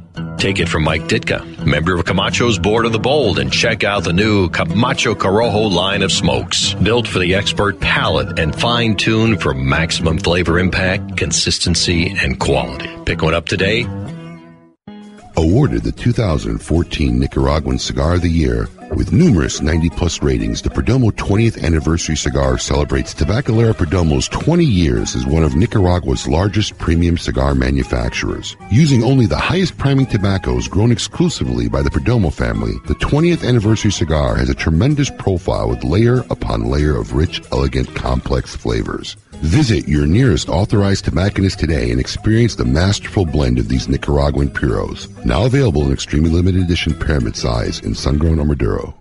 From the makers of the number one cigar in the USA in 2013, the Aging Room Quattro F55 comes yet another highly rated cigar, the Aging Room Bin Number One, a full-bodied Dominican cigar made with some of the world's oldest tobacco in the market today, from the harvest of 1997, 98, and 99. It starts out smooth and builds up in strength and flavor until it reaches its full potential. The Aging Room Bin Number One, for the true connoisseur looking for a sophisticated smoking experience with balance, complexity, and character. Aging Room Cigars. Blending is in our DNA. Welcome back to Kiss My Ash Radio with Honest Abe, Adam K, the Brewmeister, and the lovely Lady M.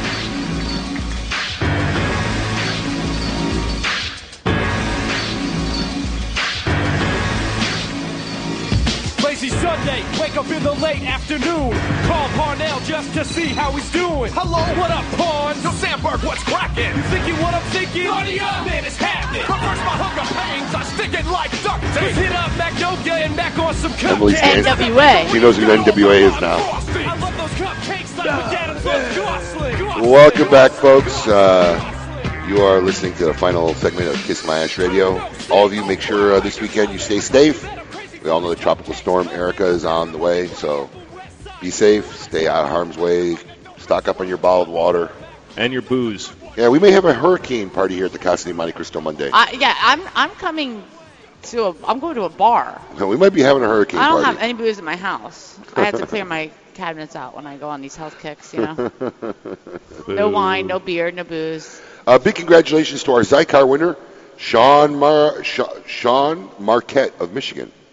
Sean Marquette. I think no, I think he's in Marquette. That's what I Michigan. thought. I couldn't tell by my producer's writing. There was no comma. There was not. The yeah, co- if you- Sean in no, no, Marquette, if- Michigan, not Sean Marquette. Yeah, but if you read it, It looks Sean Marquette The comma is after Marquette. Sean Marquette, comma Michigan.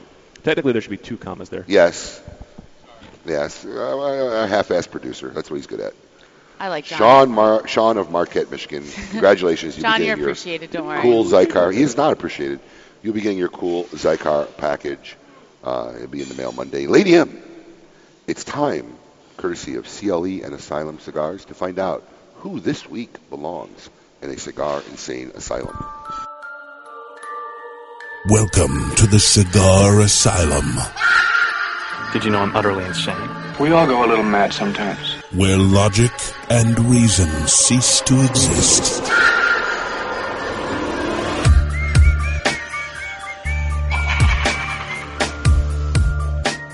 Drunken driver in school pickup line. Can you imagine where this story's going? Oh no. Looks like this woman earned an F on her DUI test. when She's Pamela, writing jokes now. When Pamela Brown tried to pick up her two kids at a middle school last week, she told one of them to get over there and drive the car in oh, Ormond Okay. Beach, Florida. Oh, this is a up in Orlando. Oh, Always a Florida resident. Always. This oh, Always is up a in Florida Orlando. resident. Although her car actually had stalled out due to being out of gas in the parent pickup oh, line, Oh my God. Brown appeared to be running high on octane alcohol. She told her kid to get over in the driver's seat and drive the car home, and then she stalled out. Brown blew a .258, Oh my which God. is three times over the legal limit. Oh. So thankfully, her car stalled out before she or a child could drive. Cops obviously pulled her over Oh right my there. God. DUI tested her, arrested her on the spot. But uh, yeah, Pamela Brown Great way to start the school year. You definitely belong. in a cigar insane asylum. Without a Second doubt. week of school. Congratulations. Unreal. Definitely. Parent of the Year award. Brought to you courtesy of CLE and Asylum Cigars. You like big ring gauge cigars? Check out the Asylum brand. It's made just for you. Uh, be safe this weekend. uh, next week we'll be taking the week off, Labor Day weekend. It's Labor Day. Yes, our producer will be doing the best of Kiss My Ash Radio next week. Do we have Monday off of work? Uh, yes, we do. We do. You're Oh, off on Gwen's Monday. dancing. Hey, hey, hey. Yeah, yeah, yeah. Gwen don't have a job. She got every day off of work. Somebody, she's, you know, she's gonna be mad. I, listen, I'm always. The, I, I, I have. I live with four women, and if you include my sister-in-laws who are constantly in my house, it's like eight women. Mhm. My sister's a woman. I'm, I'm constantly in the doghouse somewhere, no matter what. So it's inevitable. But either way, be safe this weekend, guys. Shut her down. Uh, don't be foolish. Um, hurricanes are no joke. Is it it's still a tropical storm or is it a Cat one? Well, it'll gain, it'll gain force coming over. Well, so we'll have off of work on Monday too, because it will not be safe to drive. So two Mondays in a row, no. off of work. You, no one's excused from not being here on Listen, Monday. Listen, if it's dangerous on those roads, I. I don't feel comfortable driving. Uh, we'll send, I'll make sure I bring take- my computer take home Uber. and work. They'll, they'll be around. Take Uber. My traditional No closing. excuses. Life He'll is pay for the Uber too. Yeah. Savor the moments that count. Never be afraid to express how you feel. Because if anyone doesn't like it, tell them to kiss your ass. Kiss it. Be merciless. Spare no cigars. Smoke them all. Let God sort them out.